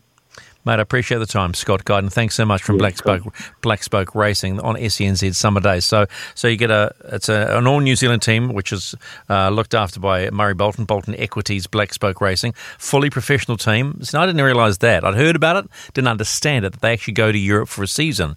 So they have 14 all young riders. They've they that second tier, but for him to make it quite clear that cycling is and football are the big sports, the big sports in Europe, uh, it suddenly all makes a heck of a lot of sense. So that's what's going on. And congratulations to Mark Stewart, an adopted Kiwi, we might say now. But the fact that he was giving back is the, is the key to it all. To think he was dropped by British Cycling pre Olympics because he couldn't be over there. So held in incredibly high esteem, and of course, but I mean, if you're part of that British cycling uh, system, you are no slouch. So we are very fortunate to have Mark Stewart, the current champion of the New Zealand Cycle Classic in this country purely because his girlfriend's out here, she's a Kiwi, and got caught by COVID. You can hear from Mark Stewart tomorrow on the summer breakfast. They'll be having, having a chat to him, which is a really cool thing as well. It is 12.17. This is SENZ Summer Days. Uh, still to come, we'll talk to Dan Shamir about the Sky Sport Breakers finally getting their first win of the year. It's early days. Uh, It feels, you know what? It feels like it's been going forever, but they're only like seven into going into the, the seventh round. We might do it with Jack's links. What makes you think? Uh, coming up next here on SENZ Summer Days. Summer days on SENZ. It's Kiwi for Sport. Jack Links makes you think. Irresistible flavour to satisfy your hunger. And in this Jack Links makes you think, thanks to your new maple and brown sugar ham jerky, we have to sort of address the Novak Djokovic case, don't you? Because I've been thinking about this for the last three or four days. So Novak Djokovic is still waiting, and his case will be heard today in court in Australia. Just a couple of things here. He was given no assurances that a medical exemption would allow him into Australia. Uh, who are these, and this is what the lawyers are saying who want to get him out of there. The court filing by lawyers for the Australian government also really revealed that he is unvaccinated. He's a, he's a noted anti vaxxer. Australian COVID border rules ban non double vaccinated foreigners from entering unless they've got a medical exemption from having the jabs. His legal team, this is Djokovic, argue a recent infection gives him a valid exemption. But what they're forgetting here is that the rules say non double vaccinated foreigners cannot enter the country. The case is due to go to before a judge today. Now, Tennis Australia has said it needs to know by Tuesday if he would be, allowed to play, as it has to schedule his matches of the tournament. Well, hang on a minute, Tennis Australia. You were the one, and this is where it gets murky. What role has Tennis Australia played in this? Did they give him advice or bad advice to say he could come under his current situation? On Saturday, Djokovic's lawyers submitted a 35 doc- page document arguing their client fulfilled the criteria for a vaccine exemption certificate because of the COVID infection, which was confirmed by a PCR test on December 16. But in Sunday's court filing, lawyers for Australia's Home Office dismissed this as a valid reason. Quote, there's no suggestion the applicant had acute major medical illness. All he said is, Posted- tested positive for COVID 19. It's not the same, it said, adding there was no such thing as an assurance of entry by non citizen into Australia. It's also said it is common ground between the two parties that the applicant is unvaccinated. That for me, it is quite simple here. Novak Djokovic is trying to be some, I don't know, some some guy to to, to rally the anti-vax troops using his position as an incredibly talented, incredibly talented athlete and global identity for his own devices. He is not even thinking about the greater population. He's simply thinking about himself and the potential of breaking a record and becoming the most uh, grand winner of Grand Slams in history. He's a selfish idiot. And I say that nicely because I don't take away from the fact he's also an incredibly talented individual. But you can't break the rules if the rules say this. And it, they uh, must be as thick as two short planks if they think they can go in there saying, well, he's got COVID, uh, had COVID, that'll get us through. When the rules state you have to be doubly vaccinated. Novak, go home. Simple as that. And that was Jack Links Makes You Think, thanks to their new ham jerky with hickory smoke and a dash of maple and brown sugar. They've gone the whole hog too. Paul Mwati, did you go the whole hog with that packet of Jack's Links I saw you scrounging down the other day? it's very, it's very hard, very, very Moorish. Very, very Moorish. Are you with me on this Novak thing? Just go home. Uh, yeah. Uh, yeah, it's, it's, it's pretty simple, really. Yeah, it's not hard. If you're not vaccinated, don't come in. Oh, I'm not vaccinated. Well, then don't come in. Hey, what do you got for me? This, so this is our good friend Paul Mwati from the TAB. You can catch the best of live racing. Download the TAB app today. What's what gives today, my friend? Uh, well, it's the final day of the NFL regular season. Oh yes. Your boys have already they've made it through, haven't they? Yeah, they're, boy. to be playing. Smacked, They're smacked, gonna playing. smacked Philly yesterday. Put fifty-one on. Dak Prescott five five touchdowns and the most passes in a season uh, by a Dallas Cowboy. Did thirty-seven, I think it was, for the season. Yeah, he's been very, very good, and uh, your boys will certainly. They're they're a chance. I, th- I think they uh, are in the- actually in now. the NFC. They, I- I they think they are. Now uh, we've still got uh, one game to start this afternoon. The Las Vegas Raiders are hosting the LA Chargers. Mm. Uh, this is a funny game because if they tie this game, both of them make it through. now, I'm not suggesting they're going to tie this game, but uh, we've seen this sort of thing happen in, I think, uh, in the European Championship or in uh, World Cups where uh, two teams were playing one another and they needed a draw to both make it through to the knockout stages. And funnily enough, that happened. Now, I, I don't see this happening in today's game. Uh, the Raiders are slight outsiders at home, and we have taken a wee bit of cash on the Chargers to win that game. So, uh, if the Raiders win, they're in the playoffs. If the Chargers win, they're in the playoffs. Um, Oh. If they tie the match, they're both in the playoffs. I'm not saying that, but we've got a bonus back promotion on that match uh, on the winning team and margin. Uh, just check the TAB website for all the T's and C's around that. We've also got a bonus back promotion on the two Big Bash matches today and tonight. Uh, the Melbourne Stars are up against the Adelaide Strikers, and the Hobart Hurricanes up against the Sydney Thunder. Uh, once again, check out the TAB website for all the Yeah. T's and C's there. Yeah, see, I have no interest in that. I'm, I'm, I'm, I have been. I don't know about you. I don't know about you, but it's interesting. You know, a lot of people, people have been talking about the NFL this season. Uh, yeah, an extra week, but for some reason, I've been captivated by it this week. Uh, do you have genuinely? Have you watched more NFL this season than last, or not? Be honest with me, Paul. You don't have to fib. Uh, yes, I have. Yeah. Who's your team? watched more. uh, I'm a Packers fan. Well, you got beaten up today. You got beat, but it didn't even matter. I mean, you, No, it didn't matter. We've got the uh, number one seed in the NFC, so we're going to buy first week of the playoffs. Um, so we're sitting back, um, nice and rested, waiting for the boys, waiting for you boys to get bashed up in the first week. Hey, uh, but just just a little note here. You lost to Detroit. now you you may have the number one seed and be having the week off, but you lost to Detroit. yeah, yeah, not too many teams have done that this season. No, not not a, not a lot have done that se- uh, this season, mate. So you can you can suck that one up. Uh, I, I tell you, it's interesting though. Uh, Aaron Rodgers, you know, an an older quarterback, still delivering. I love that, don't you? Oh, a hundred percent. Um, he just he, sort of like a, a a really good bottle of Burgundy. He just gets better as age goes by, and uh, I just yeah, it's been great watching him.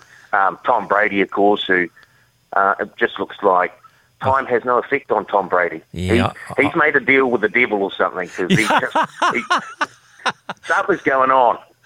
Yeah, I don't, yeah, I'll tell you what's, what's interesting to me. I want to know if the hair's real because every time it comes out, it looks a little bit too high for me. Now, it's either lot, lots of product or something's not right. I'm convinced, I'm convinced Brady's got plugs. I've got I've got no evidence to suggest that, so I'll stay out of that one. Uh, I, yeah, keep me out of that one. Oh, by the way, we're live betting right now uh, on the tournament, uh, the Sentry Tournament of Champions uh, in Maui, Hawaii. Uh, Cameron Smith, who leads that tournament at the moment, he's a dollar eighty-seven uh, to win. Jon Rahm, who's only one shot back, is at two dollars and forty-two cents, and Matt Jones, uh, fellow Aussie, he's at eighteen dollars. Looks like it's only three that are really in it at the moment. Yeah, Smith is at thirty under, Rahm twenty-nine under, and Jones is twenty-eight under. Wow, 30 under. That's ridiculous. Paul, thanks for your time, mate.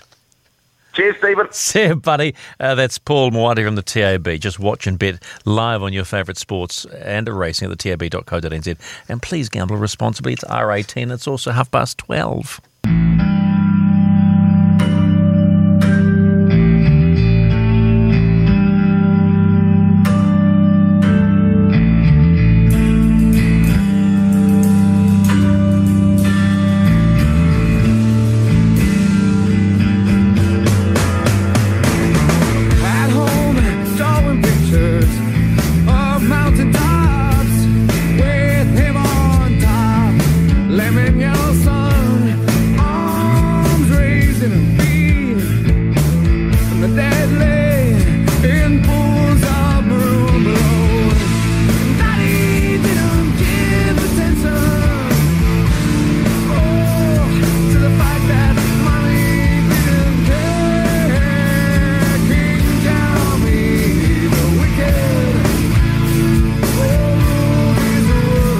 12.35 SENZ Summer Days on a Monday.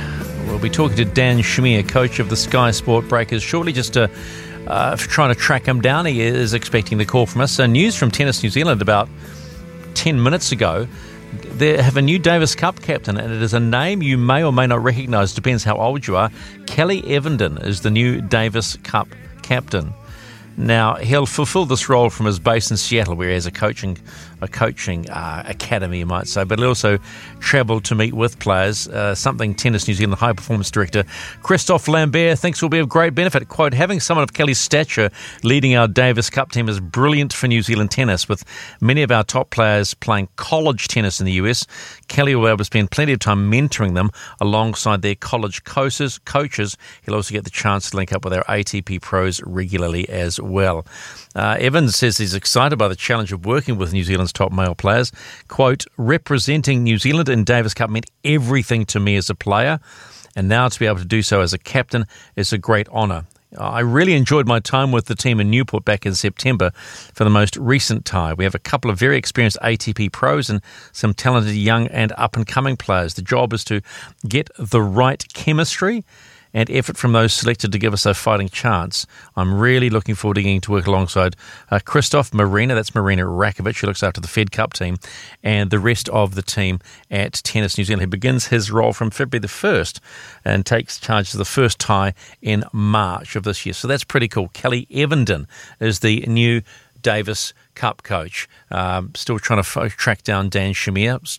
I love Kelly Evenden, You just lo- by the oh, way. You, you you loved him because he had long hair and a headband. And an attitude. Man, he had an attitude. I remember going to a Davis Cup match when I was a kid in Christchurch. They used to play at Wilding Park all the time. Yeah. Alice Stunt was actually part of that team. Uh, it was Brett Steven, Kelly Evenden. They were the two, Oh, wow. two big dogs. And one um, match, Kelly Evenden was down two sets to love. And the Christchurch crowd quickly turned on Kelly Uh, because we didn't think he was playing too well. You you red and blacks. You We are like that mer- down You there. are merciless. Exactly. Carlos Spencer, Mark Carter, and Kelly Evenden were three guys who we always ribbed. As even though they were Kiwis, he was playing for New Zealand, and you should rally behind him at that stage and get him over the line. so you no. put you put the boot in. Yep, and, he, and he rallied. And he rallied back. He rallied back, and he let everyone in the crowd know with a very nice gesture. Yeah, yeah, yeah. Uh, that thanks a lot for helping me, everyone, with a one finger salute. And ever since then, as a kid, when you see someone do that, you're like, "You're the man, Kelly Evenden." Yeah, look, and I think that's that's the one thing. And tennis New Zealand's got a lot, long way to go too, because that last tie in uh, Newport was was terrible. You know, they should have beaten the Koreans and they didn't. And and and you know, uh, they, they they are they need to find the right talent. And, Yeah. and and there's there's not a lot. There there is some around. There's not a lot going around. They've got they've got to get their selection policy right as well. Because I tell you what, when I think about it, today would have been the first day for me uh, for the ASB Classic.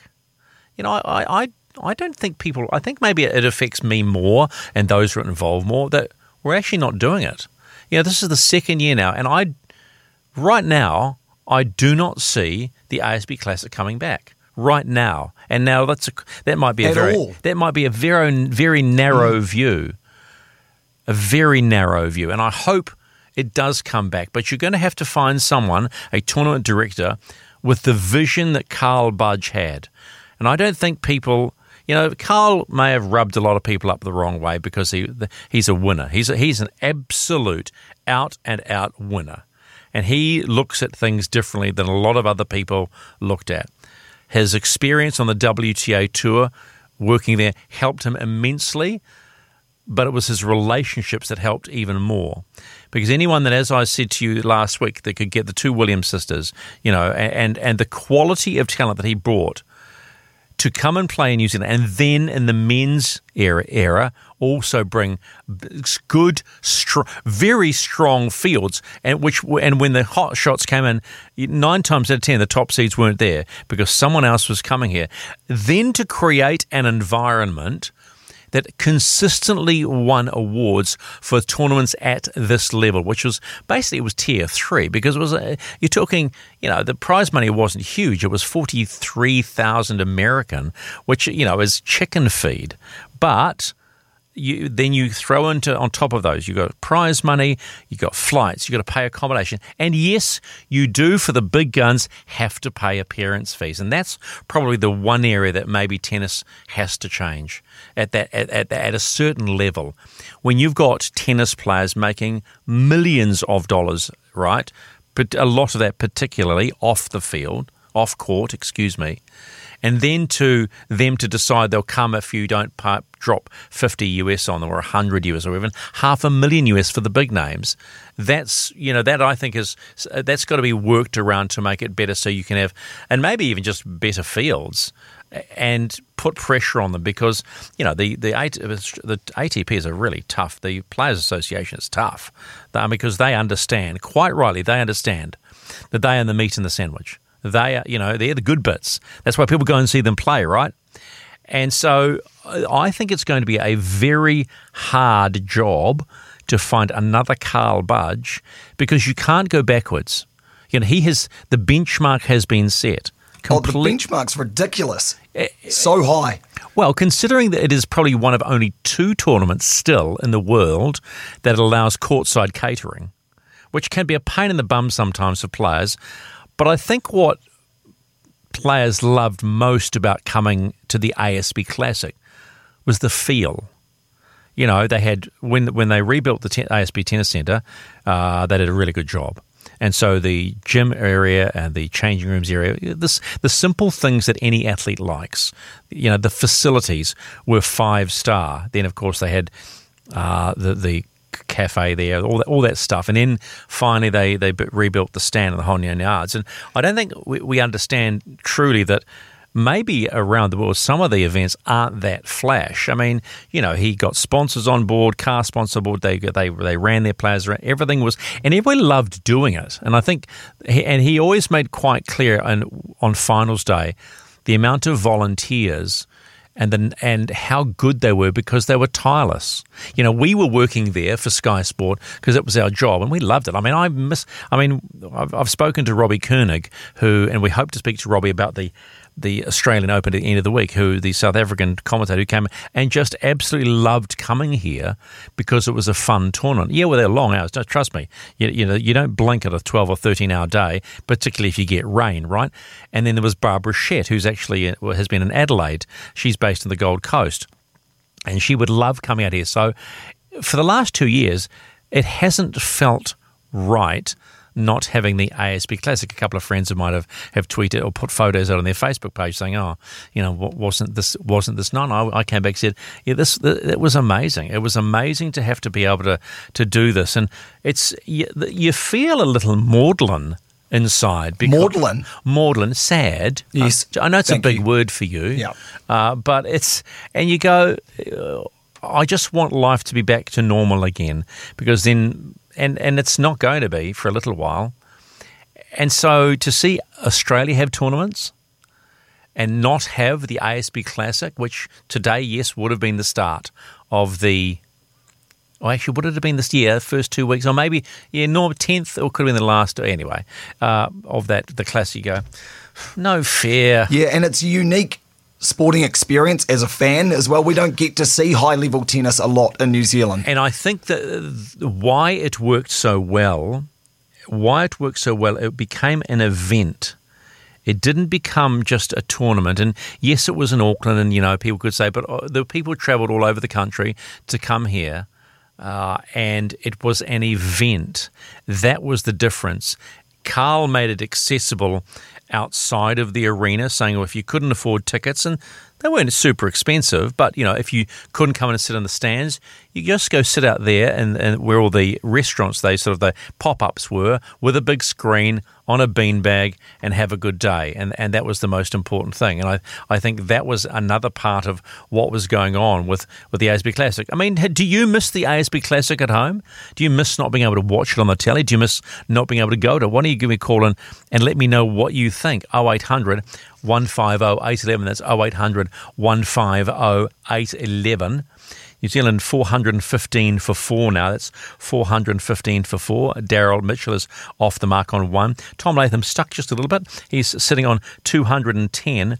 And just remember, we uh, just lost lost Ross Taylor recently, out for 28. Not probably not the way he wanted to finish his last test, but it looks like they are going to. Well, they've posted a decent score already, John, haven't they? I mean, you want 600, but 415 for four. The bowlers will have to do their work. That's That- pretty good. 415. Can Bangladesh in two innings make 415 from what we saw in the first test? Yes. but can they back it up? Can they back it Oh, up? Now, now, now, there's now there's the voice of doubt starting to, to haunt John. All right, it's 12:45. Summer days on SENZ. It's Kiwi for Sport. 10 to 1 with Stephen McIver. No sign of Dan Shamir. Apologies for that. We had him locked in. He has gone MIA. That's missing in action. So we apologise for that. Uh, Tom Latham, 214 off 338. Uh, Darren Mitchell still on the single, uh, having faced four balls. Interesting little story on uh, stuff today uh, in regards to former All Black coach Steve Hansen because the, this is and this is this is what I find childish really when it comes to English rugby. The New England rugby boss uh, Bill Sweeney wants to see England win another World Cup to quote shove it up Sir Steve Hansen's nose. Well, just Steve Hansen's nose. Apparently, it all goes back to a a dinner they had. He used to he used to be the big boss for Adidas, and uh, they used to go and uh, take the, the likes of the coaches and some All Blacks there for testing of, of jer- the jerseys. Anyway, long story short, and this you, you find this one. Uh, so he goes. At one point, Steve stood up and raised his glass and made a toast, saying, "You're the only Englishman in here. You won the World Cup in 2003, so fantastic, well done. You'll never win one again." And he's held on to this. This was back in 2000. He's he's held on to this and can't let it go. It does make me wonder what goes on, and I mean, what is it about? What is it about the rugby football union that they feel they are so above anybody else? I don't understand it. Steve was having fun. You can imagine Sir Steve Hansen just having a little bit of fun about this and going, "Yeah, well, you never want another one," and away you go. But he says, "I want to shove it up Steve Hansen's nose one day." Uh, I, I find that I find that weird. I don't know about you, John, but I just uh, the English when it comes to their rugby, when it's a, a minority sport in England, and that's what they tend to forget. It's an old boys sport over there, right? Oh, very Uh, much y- yes, so. they have. Yes, they have the league. Don't get me wrong; they have the league and, and, and the likes. But you know, to, to think that they can go off and do oh, just There's something there, though, between the All Blacks and England, isn't there? Because we're just the colony, but we are the best. we're the best at their sport, and they hate it. They hate because they're all the snooty, tight, upper class, you know, and we're just the, you know, we're just the New we're the Zealanders. colonials, Exactly. the colonials that perfected how to play their sport. And so whenever we give them a little jibe, they hold on to it. It hurts them deep. It cuts them deep. And we don't play England very often. No. so when it um, comes round to it, it's a big deal. Got to say, the last time they played us, which was the World Cup semi, wasn't it? They, they it was. The Yeah, it World was, Cup- Stephen. It was good. They did play well. They smashed us. They smashed I've us. never They- seen an All Blacks pack dismantled like that before in my life. I was there live for that game. Oh, and it were was you? Very deflating. Oh, that's right. You're on the telly then, weren't you? You- you, yeah, I was. You, you, you- look, actually, you did a really good job, by the way. I never told you that. Oh, you thanks, did a really Stephen. good job on the telly for, for what's now Discovery TV3 Yeah, and old News Hub. uh, and and News Hub. uh, yes, that's right. Uh, so But Steve Hansen has thin, thin skin as well. They all kind of do. It's weird um, because Andrew Gourdie after that game said, you know, did your team turn up to play tonight? Did you were you ready for this for this England onslaught? And Steve Hansen said, well, do you want to talk about this outside? so you know they've all got their thin skin and they're all just a little bit grumpy underneath. you know? wow, unbelievable. Do you want to? That's a great. That's a great quote. Eh? Do you want to talk about this outside? Well, not really, but okay. It's uh, twelve. It's tw- it's twelve fifty three. It's Kiwi for Sport. 12.58 this Monday afternoon with Stephen McIver, 0800 150811. That's 0800 150811.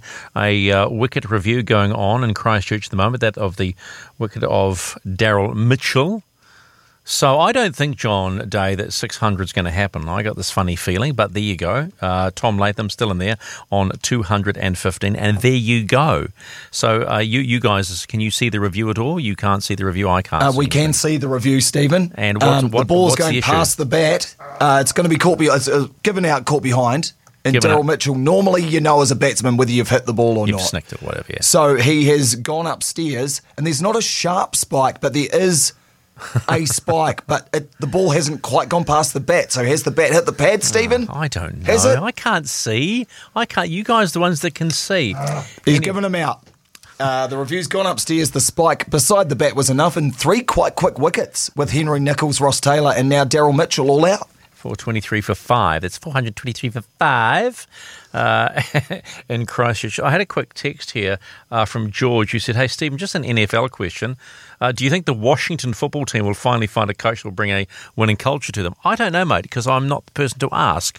I, I would like to think what their new name is going to be. I'm hearing maybe the Presidents or the Admirals the Washington presidents or the admirals, which makes sense to me. I, I actually thought about the presidents because, of course, you're in Washington, you know, presidents, yada yada. Uh, but I hear the admirals is uh, potentially a real name.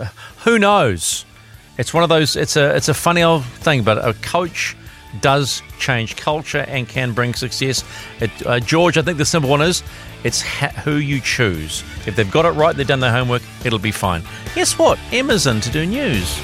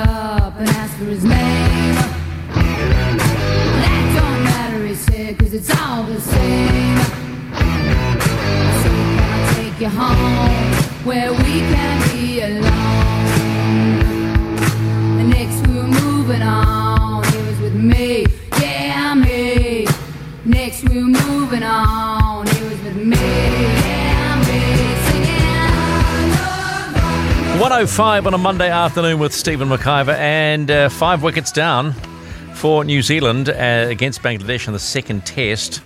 Kelly 423 for five. Mitchell, the last one to go, caught behind.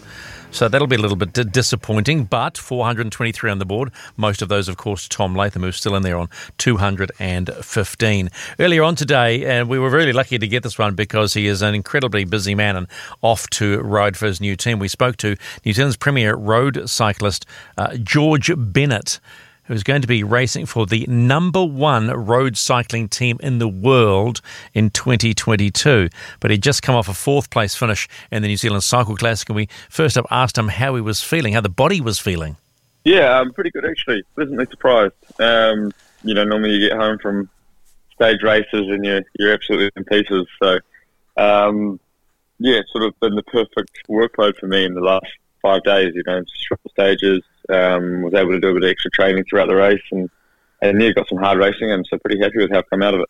How important was it to be home to race this year?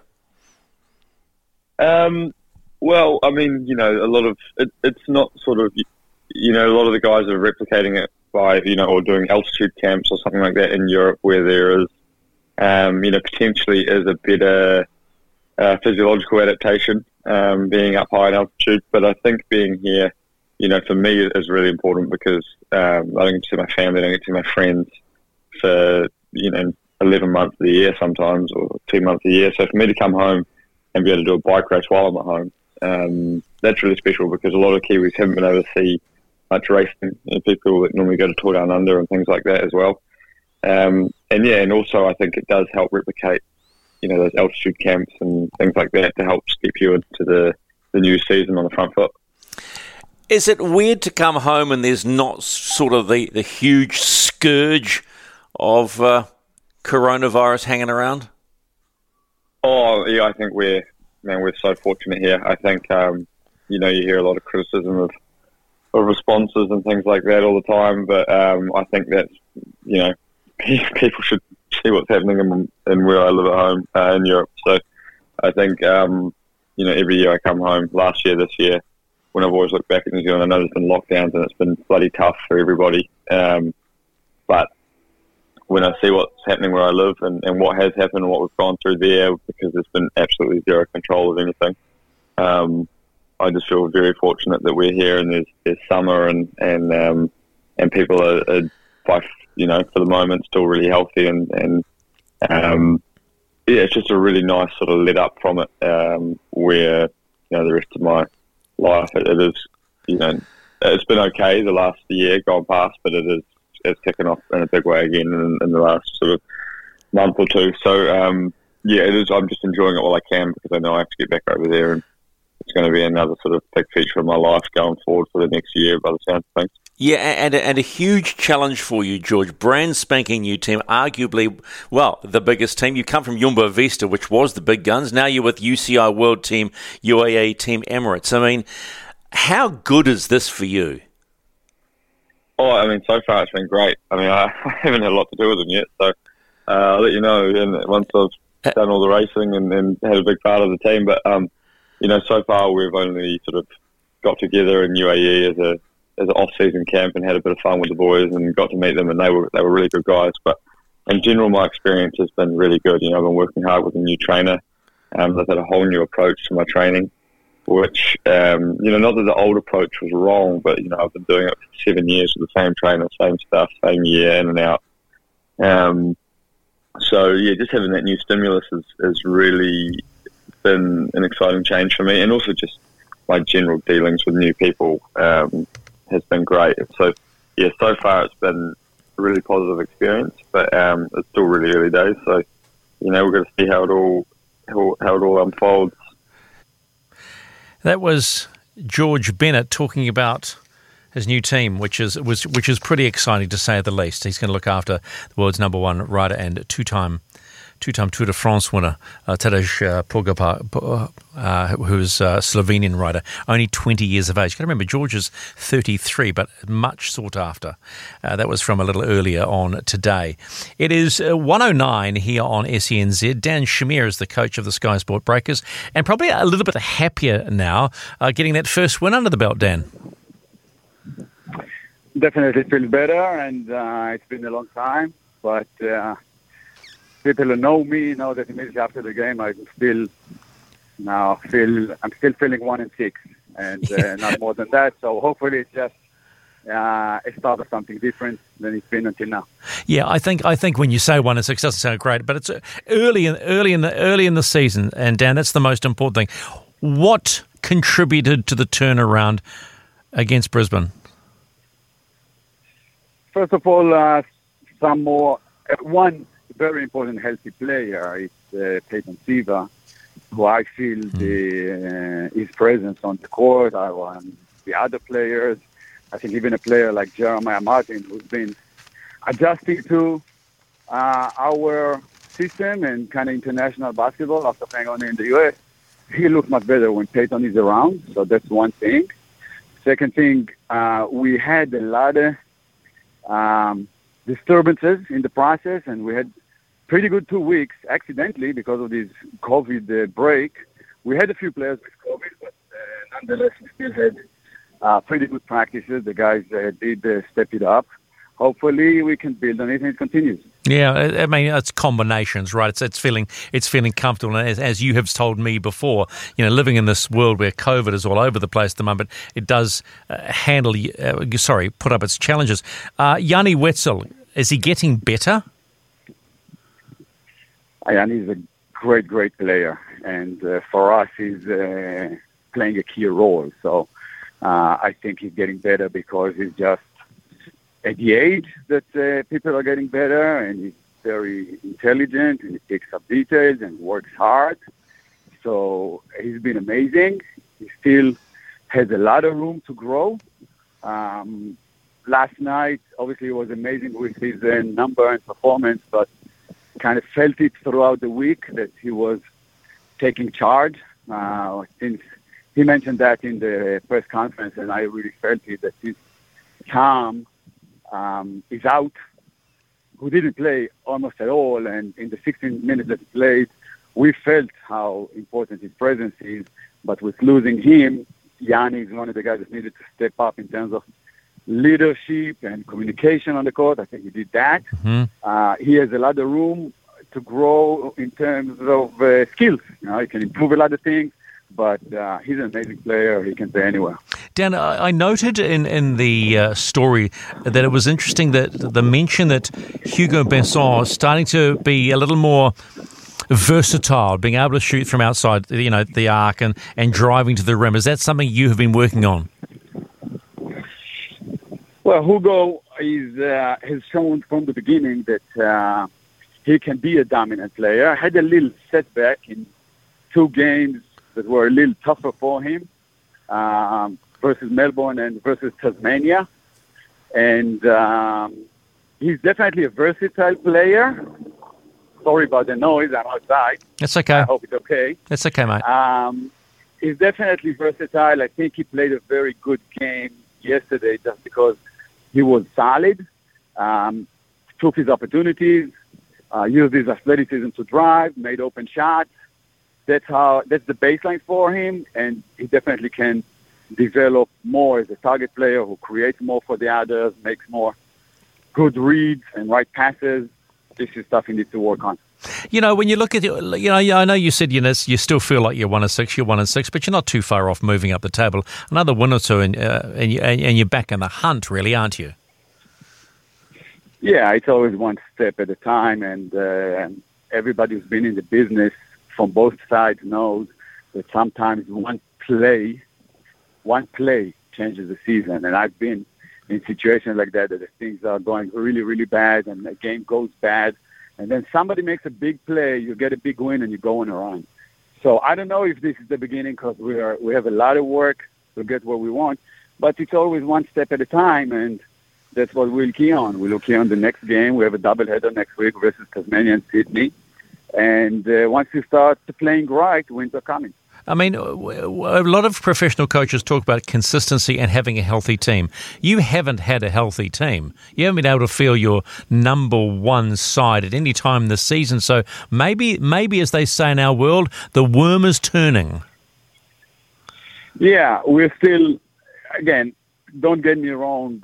Sometimes these things uh, sound like excuses, and I don't make excuses, but we also don't hide and go away from uh, the reality. We're missing Tom a lot. I'm missing him. We're going to play Brisbane. I prepare to the game, and I'm missing him in defending Lamar Patterson. I'm missing him when we go to defend to play Tasmania. Just what he can do versus a guy like Josh Adams. So, uh, and that impacts us, and for sure his experience, etc. So, and that's a long time to go until we'll have a full team. We did have our issues. Teams need to deal with that and cope with that. Uh, sometimes it's a little too much when you don't have your point guard and your two guard and your captain. So sometimes teams can't uh, co- cope with that. But now we have uh, Peyton back, and I feel we can uh, compete. Well, the encouraging sign, I'm just looking at the numbers. Uh, you're the highest scoring team in the league. The only problem is you're, you're also conceding the most points in the league. Yeah, our defense definitely has been our main issue. Um, we haven't found a way to be aggressive enough. Yesterday, we showed some moments. We also went uh, to a few different and a little bit more aggressive coverages on the defensive end. I personally like my team to play solid, so without gambling, just be nice and tough and get stuff. But uh, we didn't get there uh, yet. Some of our players need to learn. So we have young guys who played in second division in France and third division in France. The NBL is a different story. It's different type of talent, intensity, and speed. So these are just two um, players that are uh, playing a lot. Other guys need to learn the coverages. Uh, a guy like uh, Jeremiah Martin, who played mostly in the G League, coverages are a little different. Also the reads. So we have a lot of work.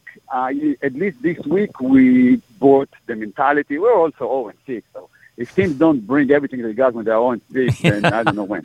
Well, the most important thing is you got the win, so that's the and that mentally, psychologically for the team, that takes you to a different space altogether. Uh, I, I, it, it feels it feels good, Dan, and, and I know you're not afraid of hard work. So thanks for giving us your time, and the best of luck this weekend. Thank you very much for having me. Thank you. There you go, Dan Shamir, the coach of the Sky Sport Breakers, who are now one and six. And when you think there are teams above them that have only won two games as well, uh, that that is uh, the Bullets, the 36ers, and the Tasmanian Jack Jumpers who beat them last time out.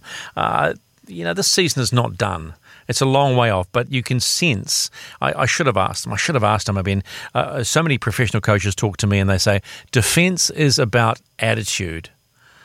So they may be scoring plenty, and they are scoring plenty. They're they're 557 for and 629 against. We know where their issue is. It's D.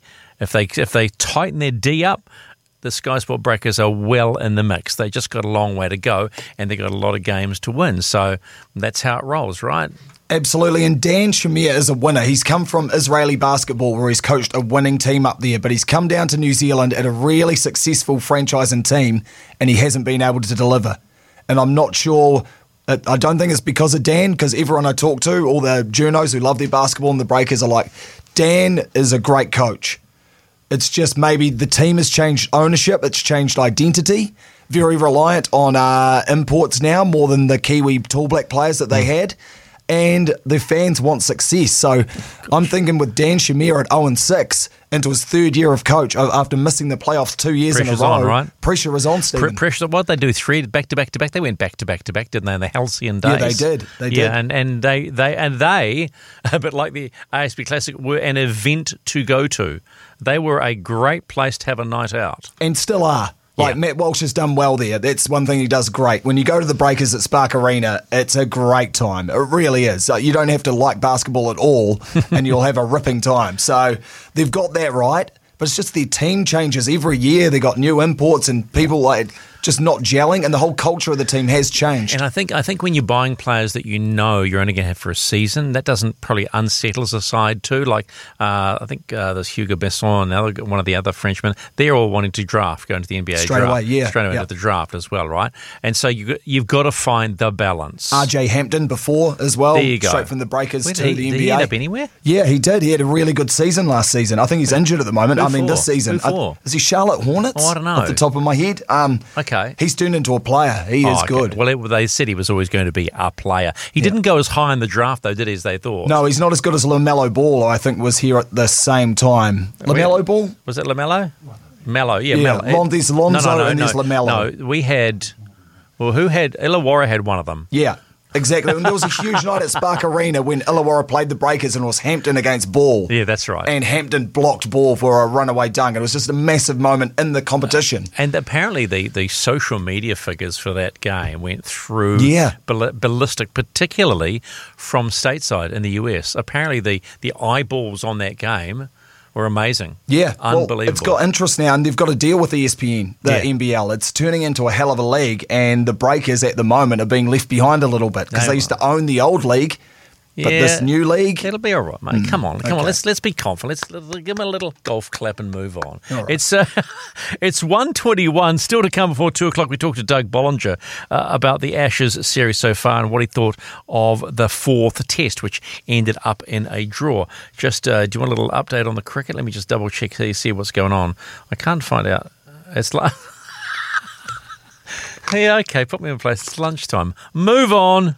Hewitt's babies. Um, oh, of course, because we're, we're, we're, we're crossing over into afternoons, aren't we? Yeah, we're- sort of, we're a hybrid. We are. Don't mind being a hybrid. Rather be hybrid than full electric. Would you? Oh, completely. What about Hayden Paddon though?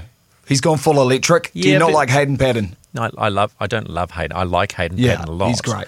But uh, well, it's well, it's interesting because what used to be called WRC is now called Rally One. I discovered the other day. Okay. And they this is the first year they go to hybrid powertrains, and there is some talk, some talk that with the Rally of New Zealand here in September back on the cards, Yahoo, that Hayden may race a Rally Two spec car, so he may actually race in the Rally of New Zealand, but not in the top uh, flight Rally One car. But what if the Rally One teams have a third car, which quite Oh, often no, they do, but and they the- see a guy like Hayden Paddon Oh, on his yes. home roads, he's won rallies before. Yes, now Do I they just give him a wee understand that, drive in but the there is top a class? there is a thing called ka-ching. You know, we're talking millions of dollars to bring teams down here and to run teams and these teams. You know, so oh, I I mean, Hayden is the nicest. He has his company is producing this all electric uh, Hyundai, uh, which is amazing, and of which I have had uh, the pleasure of being a passenger in, and it is amazing. Yeah. You, it was at Jack's Ridge, which was cancelled this year, uh, but last year at Jack's Ridge, he took me for a scoot up and over, and unbelievable. You don't, and particularly with rally because it, there is so much noise going on, right, in a rally car. Yeah.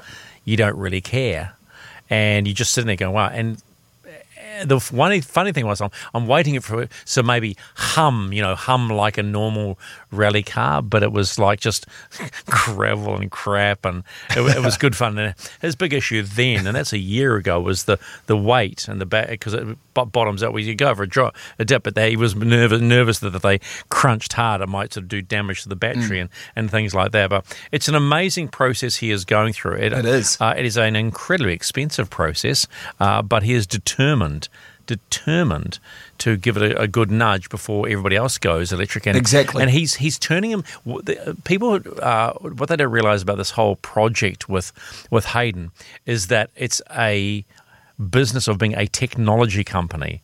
So actually, he's actually building a technology company through this. Yeah, with just some young guys. It's like a handful, eh? Him and some young guys just doing it down in Central Otago. They're, yeah, they're, they're based out of um, Highlands Motorsport Yeah. Park, so that's good. It's unreal. Okay, so it's 128 and a bit. What happens next? What happens next? All right. Stephen, um, you can guess, but you too at home can also guess, or wherever you are in your car, at the beach. Um, basically, I play some audio, and then you text in what you think happens next, and you can win 50 bucks from the TAB. So this is part one. And it's going to be Kevin Turner who's been hauled out. Kevin Tamati being sent to the sin bin. Can't quite see uh, who's being sent for Australia. It was 10 minutes that he signalled. And less than 10 minutes in the game, obviously. So hang on, hang on. I know what happens. I don't know who the other Australian is that's been sin binned. I do. It says in the commentary. I do. Do you yeah. think people need to hear that again, or do you think it's pretty obvious? Yeah, it's pretty obvious, this one. Okay, well, for you it is, Stephen. Oh, all right. Hurry but up. is it then. for you listening at home? One is more it, time. One more time. And it's going to be Kevin Turner who's been hauled out. Kevin Tamati being sent to the sin bin. Can't quite see uh, who's being sent for Australia. It was 10 minutes that he signalled. And less than 10 minutes in the game, obviously. So there we go. there we go. double eight, Stephen. double three. If you know the answer, what happens next? It's half past one.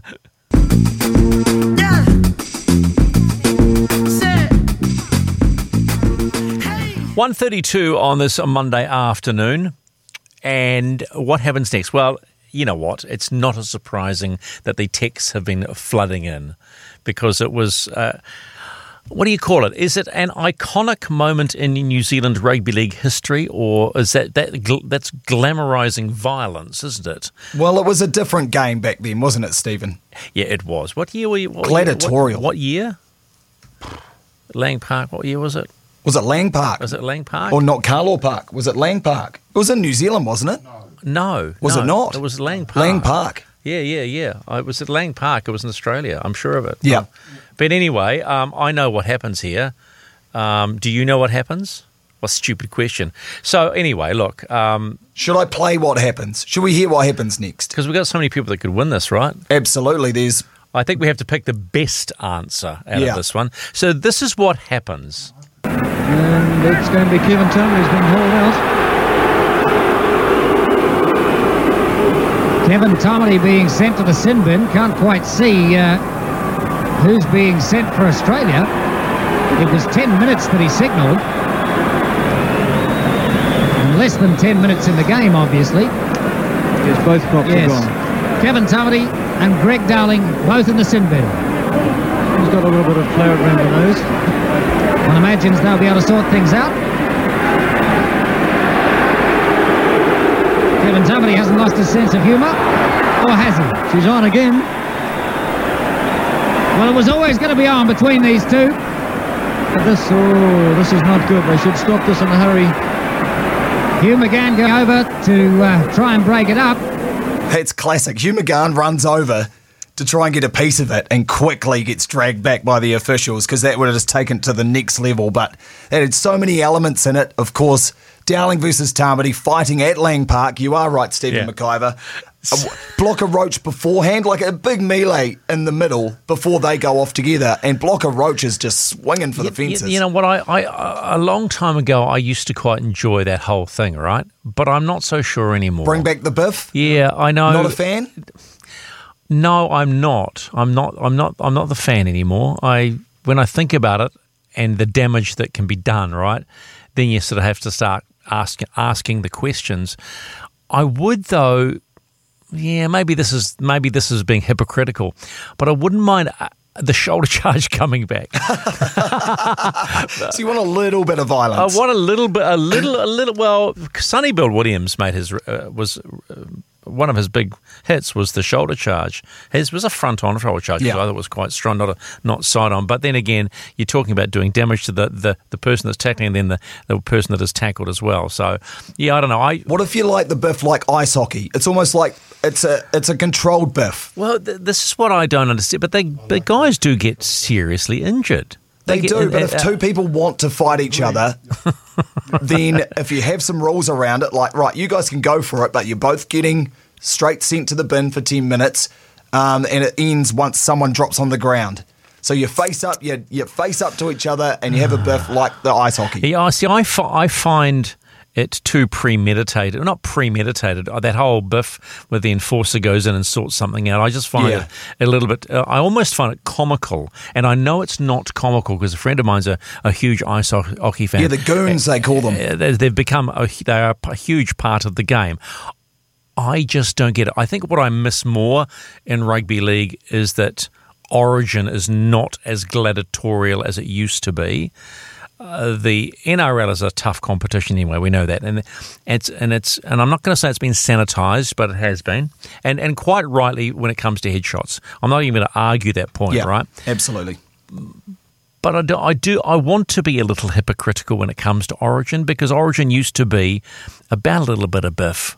I mean, just that pure hatred. You can't have all this rhetoric of hatred building up to a game, and then you get out there and someone hits someone late. You've got to protect yeah, your yeah, yeah. Oh, look, got I don't think about. I don't think a late hits and, and the hit. I think if they want to have a scrap, let them have a scrap. Yeah. Not do not allow head highs and stuff like that. But if they if they want to have a bit of niggle, then let them have a bit of niggle. Yeah. Let it let it go. Even if you just let it, even if it's slappy slappies, because a lot of time it is all about slappy slappy, right?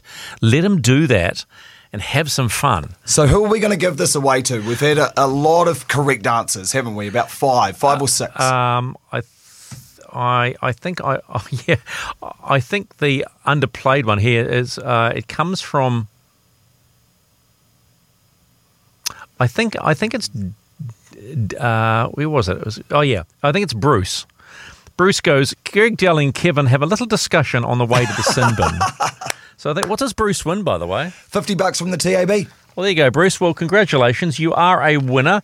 50 bucks from the TAB uh, saying quite rightly that at Lang Park, Greg Dowling and Kevin have a little discussion on the way to the sin bin. It's 1.38. Coming next, Doug Bollinger on the Ashes. 143 this uh, Monday afternoon with Stephen McIver. Time to go across the ditch and talk to our good friend, former Australian fast bowler, Doug Bollinger. G'day, bud. How are you? G'day, guys. How you going? Thanks for having me. No, you are more. Thanks for spending some time with us, mate. I mean, all right, mate. how good is Test cricket right now uh, across the board? I mean, there's something in the water because it's, it's such a good watch. Absolutely, yeah. I, I think the Sydney Test was unbelievable. It, I'm, I'm pretty sure the Poms will be, you know, it, it's for what they've been through the past, you know, month or five weeks. I think I think they'll take that, you know, gritty draw out and and, and go into Hobart with a little bit more confidence. But yeah, Test cricket's unbelievable at the moment. And and even if we talk about the Bangladesh versus you guys, like that that was a great comeback win by the Bangladeshis. So yeah, cricket's in a good spot. Yeah, I mean, when you think about the, the, the test that just can be completed in Sydney, last ball of the last day, Steve Smith, the batsman, bowling to James Anderson, a bowler. Yeah, that was that was that was a funny decision. That, but the, the light must have got a bit dark for all the quicks, and and and I think you know Paul Reiffel and um, very good umpire. So you just got to roll with the punches. They they almost got there. They he got a nick Steve Smith. He just couldn't get that last one. Were you happy with the res- result? Were you comfortable with a draw out of that one? Oh, mate, obviously I would have loved Australia to win, but um, but yeah, like oh, I think that's what Test cricket is. The very last over, very last ball of the fifth day. Um, you know, if we go back to last season, what happened with India at the Gabba, um, that's exactly what happened with there. So, no, it was good to see, and it was good to see people still at the cricket. I thought they were wonderful. Doug, everybody's got an opinion on this English side. What do you? Where do you put this English side? Are they are they rubbish or are they just having a bad run? Oh, I I don't think they're rubbish, mate. They're missing. They're missing two two genuine quicks through injury that they probably would have relied on.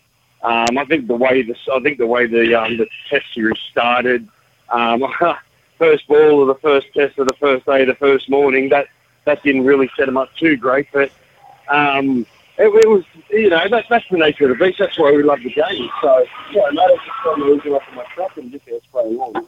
Um, but no, it, it's it's good, mate, and, and that's what you want to watch with Test cricket. Do, do you feel that Australia may have waited too long to declare?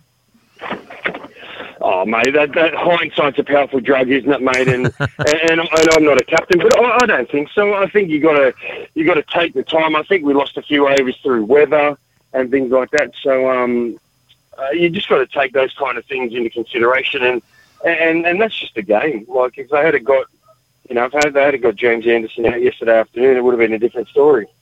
Where have you guys been hiding Scott Boland? Another strong test, seven wickets, in, and seven wickets in this one. Mate, I, I've been a big fan of him for years. Him and Michael Neser.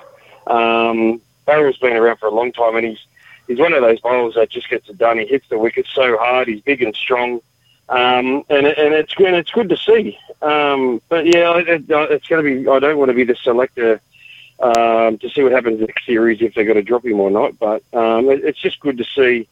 You know, he took his opportunity, didn't he? Um, he, he he took it and he's grabbed with grabbed it with both hands, and it's going to be very very hard for him to get um to to move out of the way.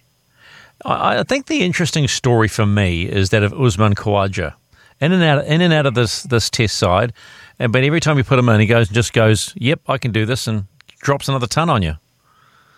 Yeah, absolutely, mate. And he batted so well, and that's just another one. Just took his opportunity, and and, and they're not the worst problems to have with um with Test cricket, but um you know he, he I think you know I, I feel bad for him, but I think Marcus Harris will get dropped and Usman will go up to open a next Test. I would have thought. Oh, ok- okay. You would you you don't think that? Uh, oh, so he he will play even with Travis Head coming back from COVID. Oh yeah, I think so. And it's very hard to very hard to drop um, Cameron Green after he batted so well the second innings, and his bowling. His bowling gets him over the line as well. But you know, I'm, as I said before, I'm not a selector, but um, I think that's probably the, the, the best way of looking forward. Why- Once he averages 90 opening the batting in Test cricket. Yeah, fair play. Well, but what what is it about what is it about Khawaja that you know he, he can't hold the spot? Oh, mate, I, I, I don't. I wouldn't say hold a spot, but you know that can just be a little bit of form. Maybe back in the day, um, you know, Test cricket. Test cricket can be very, very up and down. It can be very emotional, and I think at that time he might have just might, might have just fallen out of a bit of form with his batting. But um, what can you do? It, it, that's just the nature of the beast. Uh, but he batted well in Sydney. I was out there Saturday at the Test game, so I took my little boy out, and that was great to watch. So um, it's just one of those things where form form can come in and out, but you know he came good at the right time. What's what can we expect in Hobart? Oh, I think you can expect a wicket with some pretty good grass on it, but um, I'd just like it to be good weather, to be honest. Um, the weather down in Hobart can be a little bit up and down, but I, I, I reckon I hope it's going to be nice weather and and a, and a really good contest. All right, mate. Well, be politically correct. yeah, yeah, mate. Yeah, could you could you say could you say it any better than that? Hang on, I'll take that. Well, w- w- that fence post that you're sitting on. I hope it's not too uncomfortable. no, no, no, that's all right, mate. Obviously, obviously, I want the Aussies to win. You know, like but I do feel for Joe Root. Um, I like because you can tell he's trying his guts out. He's trying to help his he's, he's played out as much as he can. It just doesn't work. So um, obviously losing Jos Buttler with his finger going home now, they're, they're just just one of those you know series where they're just. I think they'll be happy to forget. Yeah, I think it's get us out of here. We've had enough. All right, mate. Hey, Doug, thanks so much for your time and enjoy the rest of your summer. All right, thank you guys. Have a great day. Ta-ra. Cheer, mate. There's Doug Bollinger. He sounds like a good Aussie lad, doesn't he? Eh? He's just one of those guys that just, yeah, takes the son of the crick and get on with it and, and don't muck around. And uh, I, I, I love the Australian attitude because when it comes down to it, was it a fair result? Well, no one ever likes to draw. You always want to win the test. It's it's it's ingrained in the Australian sporting psyche. The one thing that, that, that is that is quite clear: it's win, and there's nothing else that matters. so that was Doug Bollinger. Um, just a, a, little thought here, and I'm thinking out loud. Uh, it's interesting to note that Moana Pacifica uh, are back, tra- uh, well, finally training, and they're a bit late when you think about it because uh, their first game is coming up on the 18th of February, right? So that's, that's a little over about five weeks away, and they're up against the Blues at Mount Smart which is obviously the perfect way to start a new Super Rugby Pacific season. I did find out, by the way, that the Fijian Drua, who faced the Waratahs that same night, it looks at this particular point in time that the Fijian Drua are going to base themselves in Australia to start it. How do I know this? Because my friend works in television in Australia and he's been contracted to figure out where they can play their games. And then they'll, they'll try, if everything works out, they're going to play some in Fiji, all things being equal. But again, like a number of new teams, they're going to have to play in Australia. So that Waratahs Fijian Drua match looks like it's going to be, I think, upper, upper New South Wales. I could be wrong. All I know is it's it's definitely going to be in Australia. But the thing with me with Moana Pacifica, John, is I'm beginning to. They they were dealt a tough blow by all the other franchises locking up all the rock stars, right? Yeah. So I wonder what our expectation is of Moana Pacifica against what their expectation is. Well, 80% of their players need to be Manu Samoa or Tongan eligible and we know where they sit in the world rankings, right down there, like right 13th and 15th or something, and the All Blacks put 100 on Tonga. So they're dealing with already 80% of their talent pool needs to be from two nations that aren't very strong. And then after that, they take the leftovers from the NPC that the other five New Zealand franchises have already cherry picked, have cherry, cherry picked already, or already had on contract. I wonder though if we could use the um, the Sunwolves as, a, as an example of getting better as it goes on. They've got a very good coach in Aaron Mauger. Yeah. Filo Tiatia is no slug as well, right? Yeah. I mean, their, their coaching staff is good. The question will will be right from the get go because expectation from local fans will be high. Uh, is that can they do a job? Well, they're going to have a great vibe. There's no doubt about that. I'm sure at Mount Smart out there, they'll have a great vibe. It'll be a great occasion. There'll be a great culture and feeling around the team. But that only lasts for so long. That'll last two, three weeks. If Yeah. they if they start well, uh, you okay? So you go back to 1995 when the Warriors had their very first game, right? Oh, yeah. against the Brisbane Broncos, and the buzz was there, and then it just slowly faded They away. They had a pretty good season that year, the Warriors. Well, they would have made the playoffs if they didn't field an extra player against, the West Western Tigers. Suburbs Magpies. Yeah, yeah, yeah. Western Suburbs Magpies. Yes, Yeah. all right, all right, all But right. then the years after that were tough, and I, and this is bad with COVID and us not being able to play the Aussie teams because Moana Pacifica, I think, would have beaten the Force, would have beaten the Rebels, Hmm. or at least competed. But now they've got to play all the New Zealand teams, and there's not a bad New Zealand team, Stephen. And the Blues, they've got the Blues first up, and the Blues have been building, and they've got Beauden back. And they're looking song, strong and solid. So that first up game, I hope Moana Pacifica don't get blown out, but I think they will be. Are you reading from your blues playbook or is your blues Bible? Look at look at you. You- It was like, oh my gosh, you hand on heart, and you're red and black, and you sound like you're a blues supporter. Oh my gosh! I support Leon MacDonald. Yeah, fair play. Good One- Tasman man. Oh, no, so you can't help yourself. It's one fifty three.